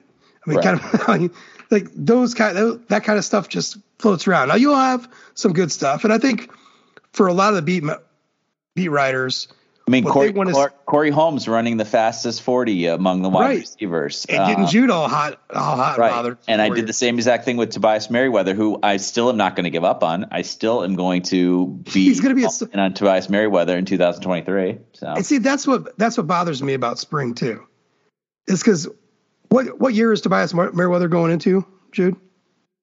I believe junior, right? Sophomore. Oh, yeah, that's right. He's gonna be a sophomore. And the the way that fans, the media isn't as isn't as guilty as fans are of this, um, but certainly th- there's just a tendency of like almost writing a guy off, like after their freshman year if they didn't like perform to their level or I, I don't even know. It's it's like it's like you have those guys, and then you have the guys that are like that, that they'll hype out of nothing. Like there is no, there's absolutely no production and absolutely nothing to base it off of. But you think that he's gonna, it's just all these assumptions made out of Well, it's bullshit. like it's like like how we spent all this time waiting for um, Braden Lenzy, right? It, it's like UHND has this a now or never series where it's just like the, it's always guys that you say that guy should have broken out by now, and then you're just like, well, this is the year, and it's never it never is the year. It's No. rarely ever the year, right? yeah, you're right. It rarely ever is the year. Sometimes So- guys are are Well, just what they the, are. Uh, This is Tim to- O'Malley's. This is the Tim O'Malley theory, where like the guy who they think is going to break out the previous spring um, is probably going to break out that the next year. Right? They There did was that like, about- This is the guy who's going to break So this out is- this year, and then So this is good for Toby then, right? well, yeah, and like Riley Mills. Well. I'll guarantee you this: uh, he'll have more catches Yeah. than he did. Uh, what do you have? One? you think he'll have more than one? I think so. But will he have more touchdowns than he did last year? Uh, I don't know. That's a that's a good question. That's Maybe you the should make that a uh, profit. Will he have? Will he have more touchdowns? Uh, that's the, the. Is that the Javon McKinley line? The Jabba McKinley. Pretty You, damn you close. exceed the Javon McKinley line, like basically almost get a thousand yards, but not uh, but but not get the touchdowns to go with it. Oh, you Right. know what else was another one of those spring uh, storylines that never came to fruition? Cole Kmet throwing throwing a pass because he was a baseball player, right? Yeah. Now, now it's that's that, that's the legacy of Mitchell Evans. Now That was uh, that was that was Avery Davis throwing a pass too, right? we saw that, Right. and we Brendan and I got that right in our faces. Uh, so, I mean, I mean, I'm ex- I'm I'm excited for spring though in a funny way. Like, like I'm ready for a I'm ready for some changes. Like, right? Like I'm ready for something different. And at least you know we're at least I'm not gonna try to knock Rees here, but at least we're gonna get some fucking fresh shit going on. Something different's gonna go on this year, and it starts this spring. Um, Well, you know, the other you know- thing is too. Like, I don't think you know in, pre- in pre- previous years, not not nor so recently, but like we've had, um, well, on the women's side for sure, but on the men's side, we've had we've had basketball to distract us, right? Like we got to watch. Don't have uh, that distraction now. right? And so now team. now we're down to the women's team, and they're injury riddled, and and they they're going to play a Maryland team that they've previously lost to when they're fully healthy and at home. And so this could very well end in a week, and I hope obviously hope not. I'm rooting like hell for them, but the the men already you know they were already eliminated. They they weren't they didn't even go right. Um, and so we also had we also had hockey tournament runs. right. Hey, Brent, did, did Yeah. you happen to see? You happen to see who made it in the uh, NCAA tournament for hockey? no, who made it? So the cutoff line was 13 on the pairwise, Yeah. Which left which left out 15 Alaska and 16 Michigan State. so bravo. Notre Dame ended up 17th. If Notre Dame would have all they had to do was beat Michigan State in that series, and they were they would be in because they'd probably be maybe 10th in the pairwise. Um, but fucking uh, what was that holy? Can oh uh, can how do you pronounce that? Canisius? Can Canisius. Canisius. Yeah. ISIS. I think it's Yeah. pronounced ISIS. I, So they're ranked 41. They beat Holy Cross in their conference championship game. Holy Cross was ranked 46, and because it's out of auto bid conferences, they're fucking in the tournament, which is just a feels like a joke. You know what I mean? yeah. It's bullshit. Anyways, uh, but yeah, at least Michigan State didn't make the tournament. That was uh, sweet justice as far as I was concerned. Not justice, just like thank fucking God. Notre Dame shit the bed against Sparty so bad uh, this year. It's just Michigan gets a, a one seed and Notre Dame just beat the piss out of them. So, and Ohio State and Penn State sitting there in the eight nine spot. So, It's just a, it's like a, it's we're in a weird kind of thing where you know it's still early on, on on baseball. Hockey didn't hockey didn't make it. And they're not having a good year. didn't make it. Women's basketball is the the end is coming sooner than than later. You know, and Yep. But that nu- that number one is lit up on Grace Hall though, Jude. Oh yeah, that's right. Men- Men's, Men's lacrosse. lacrosse. perfect. as they smoked Michigan. Smoke Michigan and um oh god, whoever was number two lost too. Um Notre Dame was two. oh yeah, whoever was number one lost. Um, Yeah. I can't remember. Anyways, doesn't matter. Notre Dame's gonna be number one. Men's lacrosse, line up Grace Hall, baby. Uh so And that's I mean, good they, news. I- yeah, baseball. The way that they're crushing teams and good teams, I mean, that there's there's natty potential there, right? I'm no lacrosse expert, oh god, yeah. Oh yeah. but I've been watching Oh, yeah. the men's lacrosse team, Ask Drew Brennan. and that's natty potential. Yeah. So I wanted to say this because I was uh, the thought I just remembered that I had the other day. The problem with Notre Dame baseball is the same problem Notre Dame hockey has right now. It's like it's just boring. so it is just it is Notre Dame's hockey team was the was literally the biggest team in college hockey. They're just big bruisers. Their games were terribly low scoring. They had a great Right, goal they had the best goalie. Uh, was he was first team All American, right? he was first. He was definitely he was first team Big Ten. He just got. I'm not sure where the All American status lies, think- but he I was one of the best in the country. Bischel was just. I mean, he was he was amazing. But Notre Dame was winning games like one nothing, two one. I mean, that's their. See, that's it's just not very, especially for college hockey. It's it wasn't very exciting hockey. Um, not a whole lot of shots on goals. Notre Dame baseball right now, they cannot fucking hit worth a shit. They just cannot. Uh, so it is, and it's rough to start a whole like your first 17 games are on the road. That's that's a rough way to start a season in any sport. Um, so Welcome to uh, living in the Midwest and playing spring sport, right? Why don't they Yeah, make that's why don't baseball in the fall? Uh, huh. just That's a good you know, question. because you're going to end up in cold weather one way or another. I mean, you're going to go Yeah, out to because you don't want to play in your December. postseason in the winter. That's why. Yeah, Yeah, there it is. it warms up, and in, in other places it warms up, and you know. I in guess the better question is why don't you play it in the summer? Um, Yeah, you couldn't start in like August or something. you couldn't start in like I don't know, April. and roll through July. I mean, I I'm with that. I'm cool with that. Let the kids have the fall semester off. Maybe it'd be better. I mean, it's How would they get certainly would be better. It would be better for the northern teams if that was the case. I mean, Notre Dame, Michigan, uh, De- UConn. Heaven forbid they do something. in Heaven forbid they do Uh, something in sports that's good for the northern team. yeah. Yeah, no shit. So, I mean, Central Michigan, which is a, I mean, even hey, that's a that's a good baseball program. Uh, they could definitely use that. Yeah, they they're fucking around. At any rate, I'm ready for some freshness this spring. I'm ready for Sam Hartman. I'm ready for the Sam Hartman experience to happen. I'm ready for accurate throws. I saw a picture of Drew Pyne uh, practicing spring football in Arizona. How did how does that look? Just chuckled, man. I just chuckling. He, I think he looks bigger.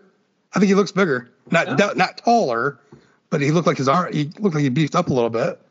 Um, but I'm just like the difference in what we're about to get than what we had might be the most ex- extreme change at the quarterback position at Notre Dame that I can ever remember. I mean, Just what was the big, Demetrius Jones? Yeah, to Jimmy Clausen. you know? Yeah, and that would that's the opposite way for sure. Yeah, I think- that's what I mean. That's like Yeah, yeah, you, yeah. That's okay. That's actually that's actually perfect. This is the opposite of what Quinn the Demetrius Jones was for sure. I like So- Demetrius Jones catching strays.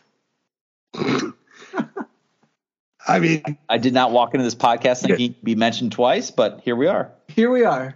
just just Google Subway Domer Demetrius Jones conversation. Uh, you can read the uh, little little interaction I had with him uh, in the stadium during a football game that he chose not to play in. Oh, how'd that go? Michigan, right? He Michigan State. He opted not to get on the bus to go to Michigan, and then during the Michigan State game, he just showed up next to me, used my phone. So I had Alex Flanagan's phone number, which was awesome uh, for a hot minute. Uh, talking all sorts of shit about Charlie Weis. Asked me if he should hit Charlie Weis in his fat fucking head Oh, uh, with whatever he had in his hands. he says, "How much you would have bet I Charlie Weis in his fat fucking head with this?" And I wanted to be like, "I didn't think you could were that accurate, Chief," but you know, that was interesting. Um, but yeah, this is a huge change. Uh, we're the level of quarterback play we're about to get this year is going to be way, way different. And look, I have no idea how. I'm not going to bullshit you. I don't know how good of a quarterback coach Gino Guidugli really is. And Guidugli. oh, uh, Pompadour Primavera. Right. Yeah, got it. Got it. Uh, Baba, Pomodoro. I forgot our. I forgot we got the taste of Italy on the roster. Right. But uh, we got the Florence chicken at uh, def- uh, special teams. of all of Notre Dame's problems last year at the wide receiver position, I I do eventually think that things got figured out as the season went on. Yeah. And now I think we're sitting. I won't say we're, there's an. You can't say there's an embarrassment of riches, but I think there's a lot of talent to be used, plus the new additions. There might, might be some use out of out of one of the three freshmen that showed up early. Um, I, I think there's a lot to go off. I love right now that there's two Caleb Smiths. One's a graduate senior, the other one's going to be a freshman. And if you are cool like me, you are using the terminology Caleb Smith the elder and Caleb Smith the junior. I love it. So, uh, but I mean, I just, I, I'm just kind of excited to see how that all works. Are they spelled Um, the same? Oh yeah, Oh, nice. they're Love both, they're both, they're both K's. Um, I mean, I'm excited to see what happens with the running back room. I have no idea where Jadarian Price is at with his um, rehab. Um, hopefully he's. I don't. I I doubt we'll see him in the spring. Um, but I mean, I put it in an article just a couple days ago. Like with Brandyn Hillman deciding that he wasn't going to speak Spanish or German or French or Italian or Lithuanian, you know, that still leaves eight spots that need to be freed up by by summer. And yes, as soon as you mention that, you get a oh, it'll don't worry about it. I'm not worried about them getting 85. That's not the point. The point is which of those eight are bouncing that are on this roster right now. Like that's the more that's the interesting part. And I, in the past, I've like I've tried not to talk about say names because it's well, it's a little disrespectful. A little right? rude, yeah. A little rude. I I mean, it, it, it is. But also, I think there's also reality to it that you have to talk about it because how can you not? Right. There are eight players on this roster that are And not going not to be here. at least, at Yeah. least come fall. So I firmly believe, like come come Wednesday, when we have the uh, the press conference and they hand out, you know, you get the official spring roster, you'll probably see four guys not on there, right? Like, like Uh, this guy's on yeah. this guy's on the roster, this guy's on the roster. Like that'll be handled. Then it comes down to like, so let's say half the guys that you need gone are going to be gone just for whatever reason that day. Then you'll have the other four, and that's just at the minimum. I mean, that's just the minimum of guys you need to get down to 85. That's not saying that that's the only. It could be 10, 11 guys. Who knows? Because as spring goes on, even though we don't get to see a whole lot, and the spring game is really isn't a isn't a uh, an accurate portrait of where the team's at. Those guys know. They know their pecking order going out of spring and into fall camp, and the likelihood of them earning playing time or earning a starting job. So guys like Rocco Spindler, you know, maybe in the spring, if he gets, he looks like he's getting buried, that's a guy that could bounce. But there's also like, there's senior, other senior offensive linemen or other offensive linemen with veterans. Tosh Baker um, is one. Um, It, it's also Uh, just a reminder that um, anything that you read from beat reporters who don't get to personally witness anything but talk to exclusively to coaches about how practice went is just propaganda. Well, yeah, it's whatever storyline they want. The coaches want to spin. So Right. take it for what this, it is. This, this, the coaches could literally tell you anything, be, and if, if you don't see it, then you have no way to independently verify it. And so we joked in the So DMs, you, right? Like, you repeating it is just prop. You just being a prop, an arm of a propaganda arm of the university. there's one, there is one full practice that has allowed to be viewed this year. One. And we joked to the DMs that we guarantee there's like a 220 play scrimmage the practice before. Yeah. So, which they did in the the- fall. I was gonna say, and the the one that they see is is two hours of stretching, right?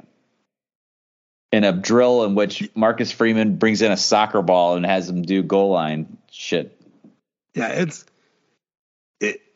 If you are dependent on accurate, if you want an accurate depiction of what the season might look like from spring, you are just setting yourself up to be fooled. To be fooled, and Eddie, the beat writers will all tell you this too. They're not they're not trying to sell you a, a, something else. They know it. They say it too. But all we can write is what's put in front of our plate. Now, how you frame it is definitely one thing maybe some will embellish or or really buy into what they're being told because they won the because some coach or some player won a press conference. The problem is that Notre Dame knows it doesn't give a shit whether it gets coverage during the spring or not because they know it's it's irrelevant. So it's not like the all the beat writers could just say you're not giving us access, we're not writing about it, and and be unified front because that's exactly what Notre Dame wants. They'd be like, great, you're not going to write about our team, perfect, because then they're, Oh, and the, Ohio State doesn't know what kind of plays we're running or what formations we're looking at or you know how the new install is going on anything, right? and look, they they complain about it less because they get a ton of interviews. Well, Like, and there wasn't much more access to under Kelly, complain, but there what- was what- less what- interviews. if you complain, what what makes what what changes? Nothing. You just you just sound like a complainer. Right, right. Yeah. unless everybody complains. Notre Dame has all the leverage here. No, even if everyone complains, Notre Dame's it, it's they're immune to it. You're not. It's not a right. It's not an enshrined right for the media to view practice. No. That's true. Nope. And it- and honestly, I mean, I I I know the beat doesn't feel this way, but I've you don't need to see all that practice to cover the team properly. I would say in some instances it ends up causing you to create biases that are actually harmful for you in terms of your coverage. Well, especially when you're not like if you were There's able to be at practice. nothing more dangerous than falling in love with a player during the spring, coming from a person who's literally fallen in love with several players during the spring. See, the the only way to be accurate about it is if you saw every second of every practice. Right. But if you're giving half and half half coverage or a quarter of, of coverage or whatever it is, you are not you your opinions are based on a whole lot of assumptions. And they all know this. Everybody knows this. It's it's fine. But just like don't bank on it. Like unless there's just something that is just so transcendent that you can't get over.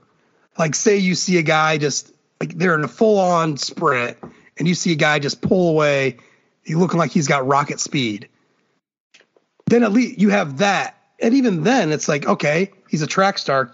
What's he? I mean, Braden Lenzy could do some of that. So what's how's this translate to the field?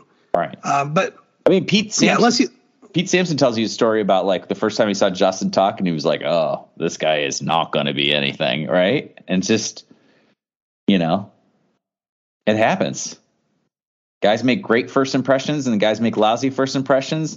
And if that's the only time you see them and that one thing, then that's what you think for the the remainder of the year, especially if the guy's not getting on the field. Right? yeah, it's it's a whole lot of I mean, I don't think anyone would argue Justin Tuck was not a transformational player, right? no. He's he is him and DeShone Kizer.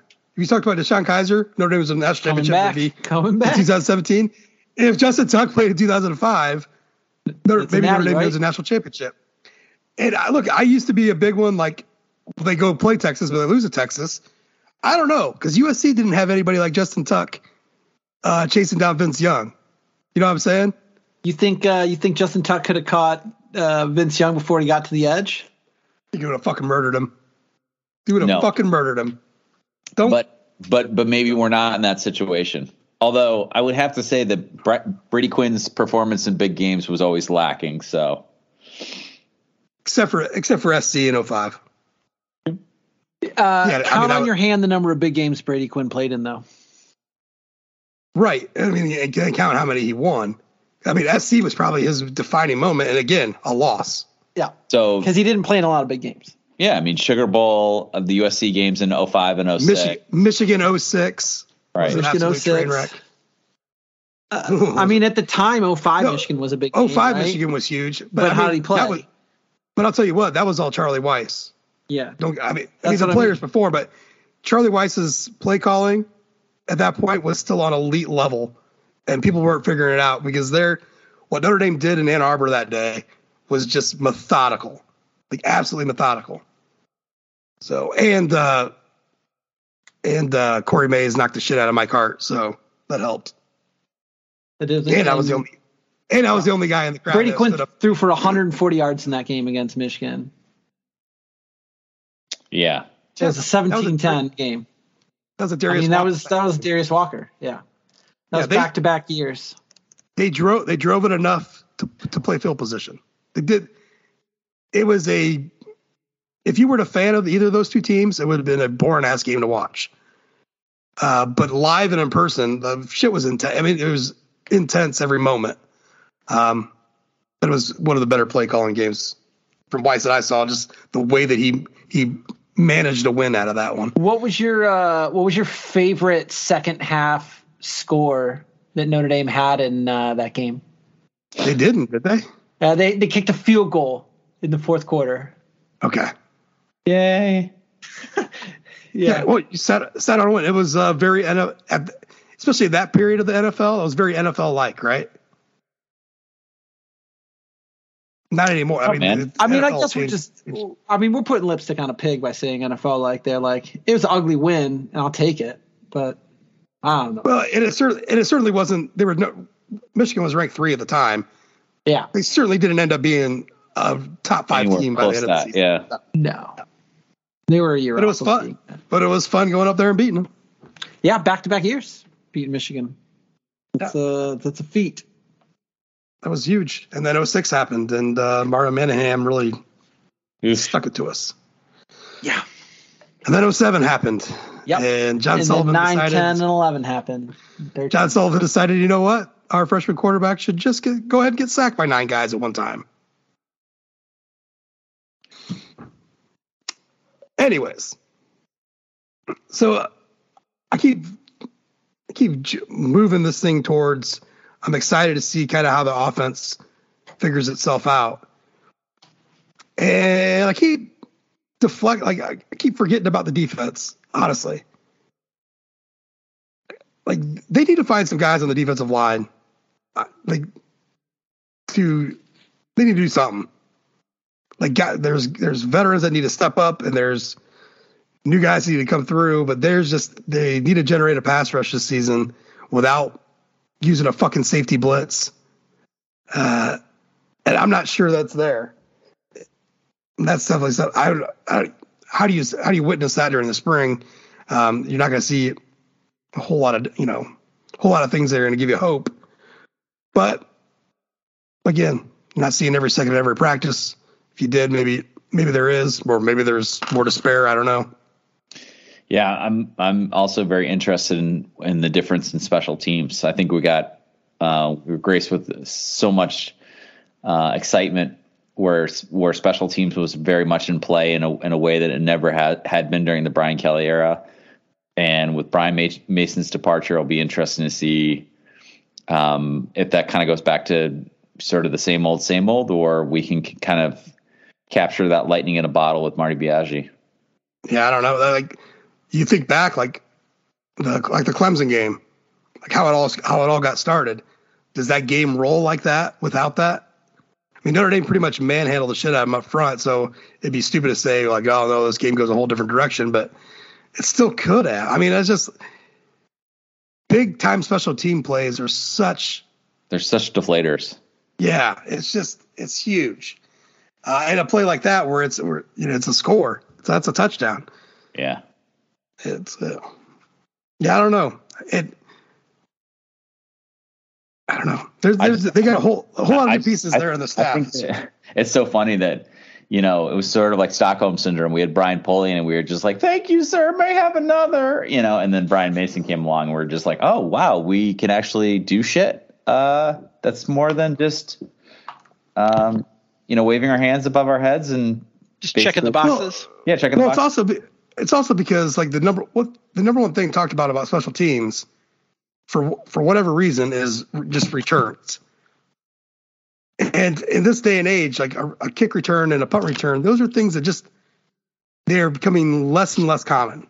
They're few, not happening near as much as it used to.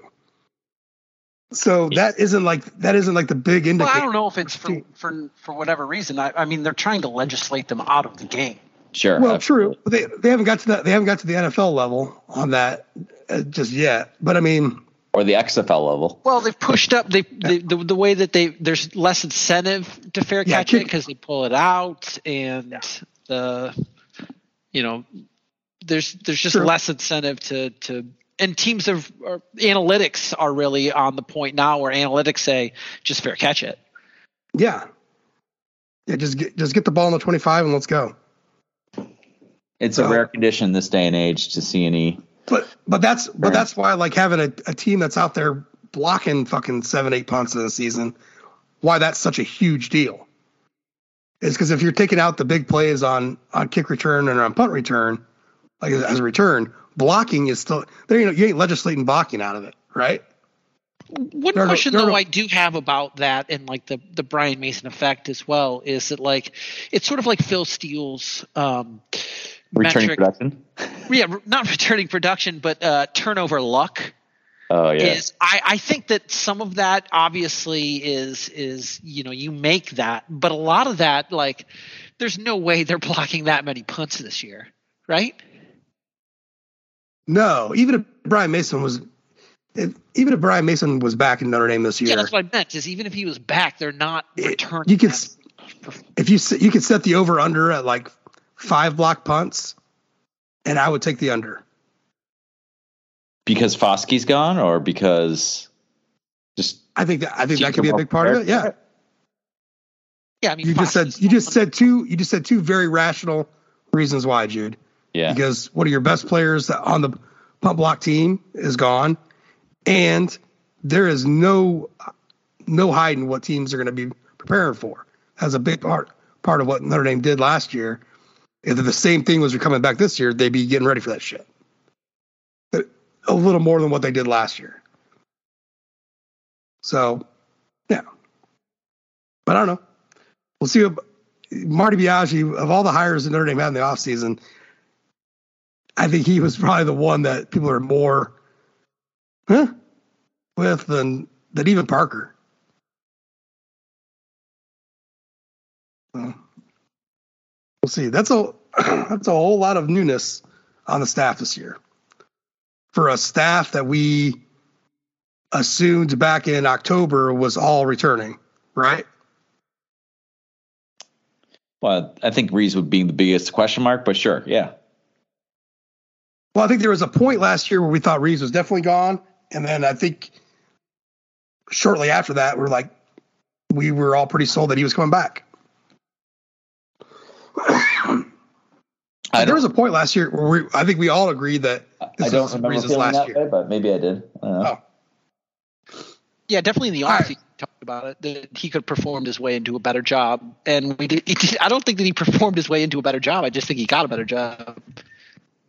Yeah, I think he's he's living I- off hype right now. Well, I don't like saying that. Okay. I didn't like Mike Golic when he said it either. I, no, I think Mike Golic believes the hype. I think that's the difference here. Well, I think It- Mike it was- I think Mike Golic believes that Tommy Rees is is worth the price of admission. Whereas, whereas I'm saying it's all smoke and mirrors. right. I just, I am not. We start talking about uh, better jobs. Touching grass. Oh, Well, when he starts like the the Alabama offensive coordinator job, so much better, and that may be true. I just I don't if I was an alum, if I, especially if I was an alum and a former player, I just don't know if I'd be publicly like just fucking like just saying that constantly. Because I don't. I mean, an offensive coordinator at a big time program is what you make it. And Rees fucked his own shit up. Honestly, if you didn't say it though, you you wouldn't be considered very serious, right? I just don't know if I would say it one way or another. I would just keep it out of the. I would just keep that part out of the conversation. Yeah, but some things are better left unsaid. Right. That's what I was just saying. Like, I don't know. I just, I, just, I wouldn't be selling that point if I was Mike Golic Jr. I'm certainly not selling that point as Joshua Vowles, Emperor Supreme Warlord. I mean, just not. Fuck that shit. Fuck Alabama. I mean, it's just, it, I don't know. If if the if it was you cannot be defender it, of the if you're selling that. By the way, if this was fucking Kevin Rogers, you could say that. But this is your this is goddamn Tommy Rees. And look, I don't. Tommy can go do what he wants to fucking do. I don't. It is what it is.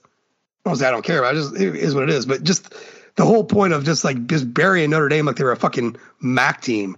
It, you're eh, the narrative that uh, former players are making is basically is that yeah we are a stepping stone program. Well, how about we not sell that, gentlemen? How about we how about not, as the offensive coordinator, you keep, so they're not a stepping stone program because your job was to recruit. So um, maybe do that, huh? Maybe somebody other than Drew Pyne deserved an offer that year. I don't know. But yeah, I just I just don't think banging the drum to, to say that we're a stepping stone program is is something that they should be doing. Like there's other talking points to be had there. It's fine. And if you can't figure them out and talk about it, then what the fuck are you doing talking? Touch grass. Anyways, I don't know. This it's this has been a very boring off season, which is not a terrible thing for the fall. Just you know, don't worry, guys. Everyone that's complaining about no news, don't worry. There's going to be like two ACLs and Achilles. Don't you guys worry. There's going to be plenty of uh, of news you're not going to want to hear over the next couple months. Maybe your favorite player as a recruit decide, decides as a junior he's he's going to transfer somewhere else at the end of spring. No, we're going to get the practice footage of Sam Hartman throwing absolute dimes, and we're going to be ecstatic, right? To Rico to Rico Flores. I've, I've been trying to figure out who the narrative is this year, and it's hard. Like the wide receivers are are definitely, I think, the ones that uh, that are the top candidates because I think we all know. I think we have a pretty good idea what we have in Estime and Diggs, right? Yeah. And if there's yeah. any help from, well, there's any help from, uh, yeah, Price, but uh, you know, we know what we have at the running back position. We're pretty confident. Wide receiver, we th- I think uh, we all believe that we going into spring might, might, be underrated by some others in the country. Like there, there's a lot of potential there, basically. Sure. But I, I think that first clip of but spring is going to be the, the time the for them to make that potential, turn that potential into pure hype for somebody. Like just pick a wide receiver out of the hand, out of the bag, and he's got the potential for getting a shitload of hype just because of the way spring went. Like maybe maybe it's Lorenzo Styles. Maybe all you do is see him catching every tough pass thrown his way, and you're like, oh, you fixed the hands problem. That'd be awesome. See, that would be awesome. I would like to see that. I don't know. Maybe we'll see Mitchell Evans throw like a 50 yard bomb to uh to Estime running a wheel route. if we see that, whew, I'll do a three hour podcast on that play alone. With Jack Fowler, special guest. Special guest, yeah. Maybe, maybe we'll bring back uh, bring back some old ones for that one. So I don't know. You guys got anything else you want to bring up?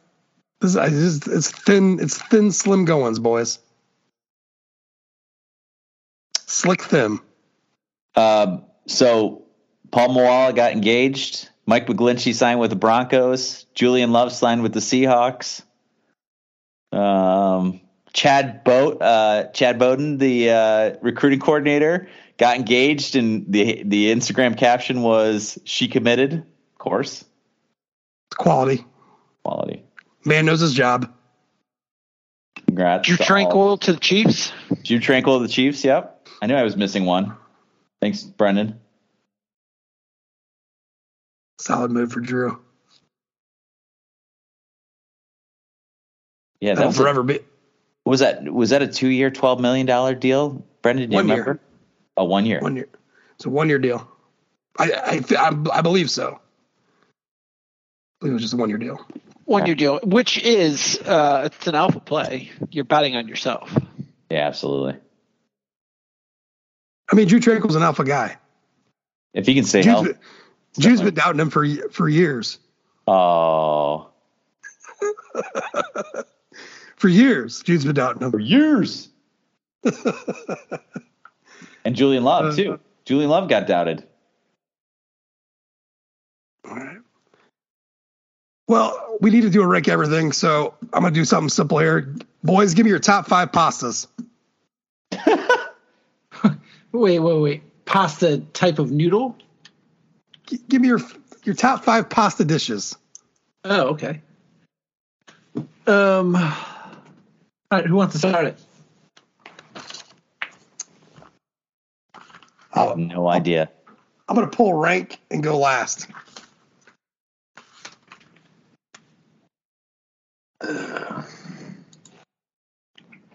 All right. Uh, Go do you want to do you want to go first, Jude? No, no, go go. No, Brendan, go. boy. Um, I mean, the, uh, top five pasta dishes, huh? Um, I like anything with bacon and peas and cream sauce. you like a good uh, carbonara. uh, a good carbonara. I like um the one I uh what is it called? We've been having a lot during Lent. Um, uh, what's it called? It's basically Italian macaroni, or not Italian macaroni, Italian mac and cheese. It's um, shoot, Josh, go first. Let me let me think about. It. I got to put Okay, this okay, together. all right, all right. I got a t- I got a top five, just kind of off the top of my head here. Um, so number one, we'll just just probably crushes most is lasagna, and the, the lasagna's got to be a good fucking lasagna. That's some bullshit lasagna. Yeah, not some No, no- vegan shit or something like that, right? Yeah, regular regular ass lasagna. And also, I'm not talking about your ground beef bullshit that you're using. This needs to be the triple blend beef, veal, pork. Oh, nice. Yeah, I mean, how do you make a meatball? The Holy Trinity, right? Got. Don't be fucking around with just a. I'm to go to Meijer to buy me a pound of ground beef and uh, make some lasagna. No, no, no, no. That's some bullshit. Um, so that's number one. Number two actually is some bullshit. Uh, but um, this, but when we were growing up, my dad did not cook a lot. Uh, my mom, my mom was a cooked all the time. There was rare instances, rare examples where my dad actually cooked. Um, he did a pretty mean stir fry, uh, but w- one of the things that him and my mom would cook together, they'd have a contest basically was who made the best spaghetti pie. Oh, so- really? Yeah, For, I don't know. I don't know why. Um, and Dad would use he would use ricotta. Mom would use cottage cheese. She's fucking German, so what does she know? Cottage cheese for real? Not, my wife, my wife, My uh, wife? my wife My wife. is a big one. She gets pissed. She wants me to use cottage cheese when I make lasagna instead of ricotta. What? That's how she. That's how she grew up. no kidding. Yeah, people would use cottage cheese. Now you can you can make it work for sure. You got to beat it a little a little longer. Uh, you can make it work, but it's it's it's definitely not the same as ricotta. Um, but yeah, I just it, look. I thought they're they're both still still good, it, but it's just a fun. That was just more of a sentimental uh, dish than anything else. Um, I like a good fettuccine alfredo, uh, but I am very picky about the alfredo sauce. Yeah. Like very, very fucking picky about the alfredo sauce. Um, And uh, sometimes Costa's. Alfredo sauce does numbers on my stomach, so it's always like a it's always a gamble when you, when I eat the Alfredo. It's like, oh, is this gonna is this is this gonna taste good and feel bad later, or is this just gonna taste good, right? Yeah, yeah, um, and kind of like it's very, very much the same. Um, kind of like, well, I mean, kind of like spaghetti pie and and lasagna are, are very much on the same level. But along with the fettuccine alfredo, they're just a, like a garlic parm pasta.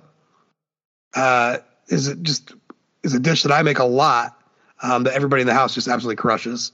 Um, in fact, I got to make a double batch most times, uh, and it's just it's it's just too easy. It's a one pot uh, kind of thing. Um, not very authentic, but definitely pretty fucking delicious. Um, so I'll, I'll back that 100%. And that one, I mean, fettuccine is definitely the go-to on that one, but you can use penne. Um, you know, I, I, don't recommend any angel hair or anything like that. That kind of gums up. Um, so that would be four. Oh, and then five um, isn't an Italian dish at all, but you guys will not be surprised when I tell you what it is. Um, Munchies uh, Emporium over in Fort Wayne, uh, Mad Anthony's Brewing Company, back when it was called Munchies over on Maple Crest. First had this, I'd never, this is when I first came across Old Bay seasoning. There's a dish they had called Chesapeake Bay Shrimp, and it was shrimp on fettuccine, and it was the sauce was just a, a like a butter, like a garlic butter sauce, but like with a shit ton of Old Bay seasoning. Um, it was fucking fire. It was so good. Um, I couldn't get enough of it. Um, I make it every once in a while at home. It's it's it's good. Uh, but uh, shout out to Alex, who was the chef back then. Uh, he really did a number with that one. Um, loved it. And that was my that was really my introduction to Old Bay seasoning. Uh, as like a twenty year old. I love it. All right, I got mine. Yeah. All right, so um, cacio pepe is uh, the one I was thinking of. Um, Talk about the the tiny cacio the, pepe's up there. the ones for soups. What? No, cacio pepe. It's basically just Oh, uh, oh, yeah, noodles and cheese. Yes. Um, arrabbiata's up there for me too because it's the spicy one. Mm. Uh, I can't get enough arrabbiata. Um, pasta puttanesca because I love olives, so obviously puttanesca is there for me as well.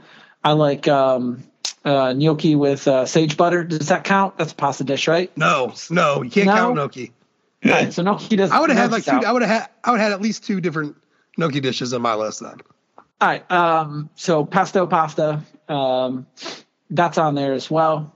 Uh, that that counts, right? I can do pesto. Yeah. Yeah, that count. Yeah. Uh, a good bouillabaisse, uh, that that's there for me too. Um, we make a really good one, and um, I guess if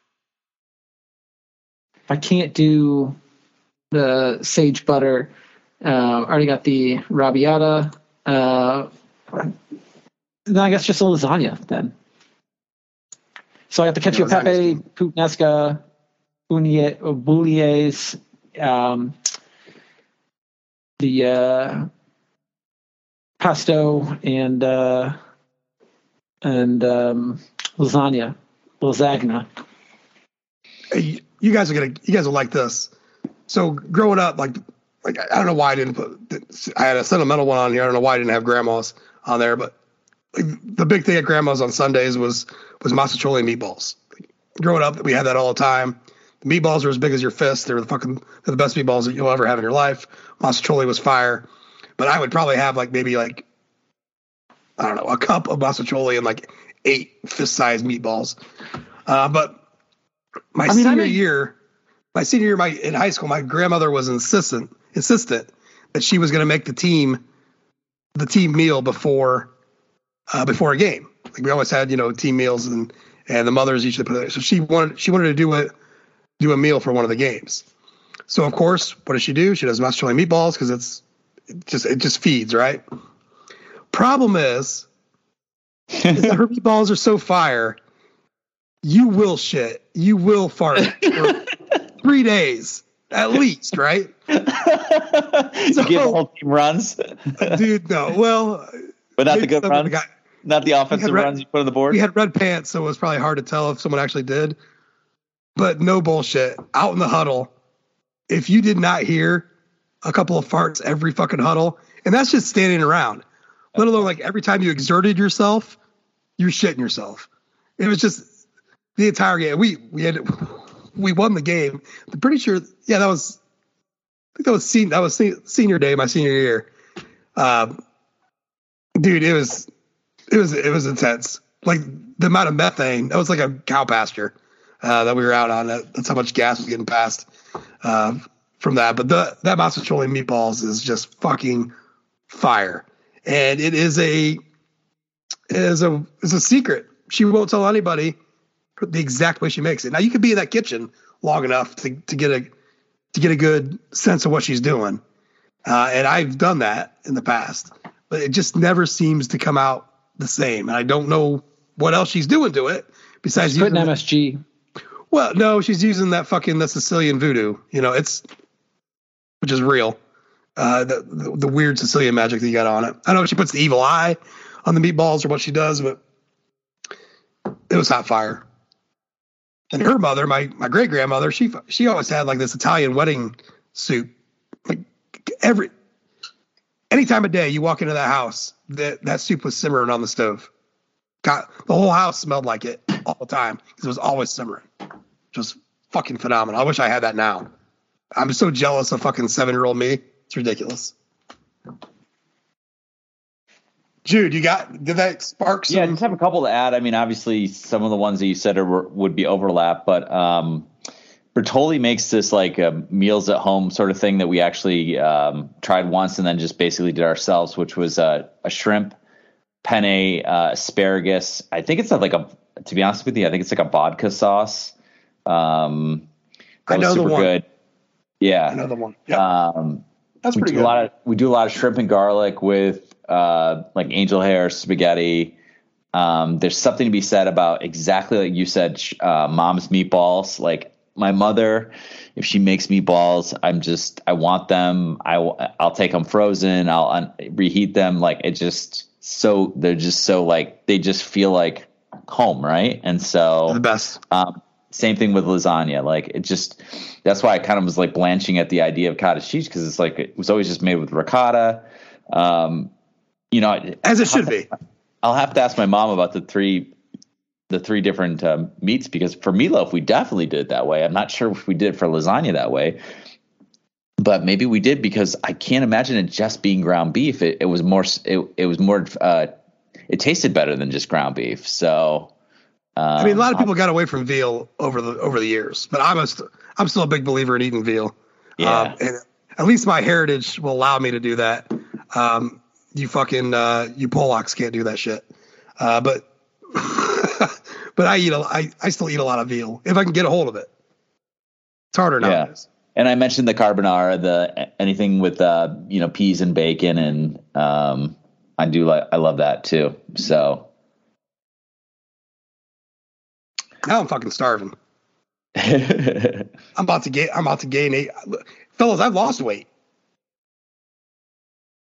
Well, Good. I've lost me probably like 15 pounds over the last three weeks. So I'm about to put that probably on after we record here because I'm so hungry now. Let's ready to go. All right. Well, we did the thing. We got past the two hour mark for the first ever earned five star podcast. No cheers from the from the from the crowd there. Yeah. So I think some of the support for everyone to know, like number one, the, uh, as Tim Prister likes to say, people winning the uh, win the press conference. Uh, we always win the off season. Our podcasts are much better than everybody else's because it's much more fun. Uh, but I think the fact of the last three or four episodes has been a whole lot of nothing has kind of caught us off, kind of caught us by surprise a little bit like we'll schedule up a podcast and like just naturally assume there'll be some things coming up that we could talk about, and there hasn't been. So we haven't really like set like a, you know, like a, like like when we do like a villains podcast. Which, by the way, what are we on now, Brendan? Like part five. Part five, yeah. Yeah, yeah. There'll be there will be a villains part five in the off season. That's that's tradition. Uh, but uh, so just bear with us a little bit, I guess. Uh, I know our this show definitely is goes out of bounds a few times uh, every episode, uh, but there is more there is more stuff to have to come. But there's anything going on, which again is not the worst thing in the world to not have news out there, as many of you will attest to if you re- just remember um, some of the shit we've gone through over the last five, six, ten years. Five, six weeks. yeah. uh, so even though the names change, the networks change, you'll still we're still going to put this up on the website. Um, I don't think I. It's still in your feed. That's the good thing too. That's a huge. Still, you don't have to go searching for it. Yeah. You'll have when you get this episode, you'll probably have the generic uh, uh, FF, FFSN uh, logo on it. Brendan whipped one up while we were talking. That'll that'll be up as the pot art, uh, but it'll also be the the logo moving forward um, until we change our mind because now now we're allowed to like do all sorts of things. Um, so who knows? Who know who knows what we got going on in the in the future? This could have been an Olive Garden logo. I thought about. As Brendan tried. Uh, he was trying to steal all the intellectual property at once. we could have, you know, you could have made it like, Mickey Mouse ears on the logo. Yeah, that's right. It's a it's well, a Winnie, have, Winnie the, the Pooh Easter egg. You could have had the golden well, I could dome. use Winnie the Pooh if I wanted. I could put Winnie the Pooh all, all over our podcast if I want to. Well, yeah, it's, it's I could have, the whole podcast. Yeah, it's it's free to use now. Well, yeah, you could so you could have the Golden Dome, put the Olive Garden logo over the doors of the main building. Uh, put Mickey Mouse ears on the Golden Dome. Got country homes. Yeah, we could could just really God country family pimp this ride. Something like that. All right. Well, that's it. So appreciate you listening. Remember, get on over to Apple Podcasts, leave that rating, leave a review. Any review that you read, you leave. We will read word for word on the next episode. Um, again, be a part of the show. This is a, it's a 70 30 thing. I don't even know if that's right because math isn't real, but it's a social construct. Just like it is. It's, just it's, it's, not, it's not real. It's all in your fucking head. Numbers are fake. Uh, so, better than Patrick Mahomes. He is. He is. It's it's it's, it's as legitimate as me caring about your bracket. Which oh, there's only one of us on this podcast that actually filled out a bracket this year. That's me. Whoops. Nope. Nope. Uh, this is the. You know, I mean, this is the first year. I'm, first year since I was I'm like commission, eight. I'm the com- commissioner of a bracket that has like 90 people in it, and I didn't even fill out a bracket. Oh my god, that's that's even better, Jude. Yeah. I kept meaning to, but just never got to it. I I helped fund my prom one year by running a bracket. Nice. Yeah, it was like a ten dollar buy-in. Was skimming like a dollar or two off the top. Known, well known, but the. Oh. I mean, you know, my heritage works out every once in a while. You know, like it just that just seemed normal to me. Like I'm not doing this shit for free, y'all. You want to win 400 bucks or what? All right, well, let's get the hell out of here. Thanks for listening. And as always, go Irish.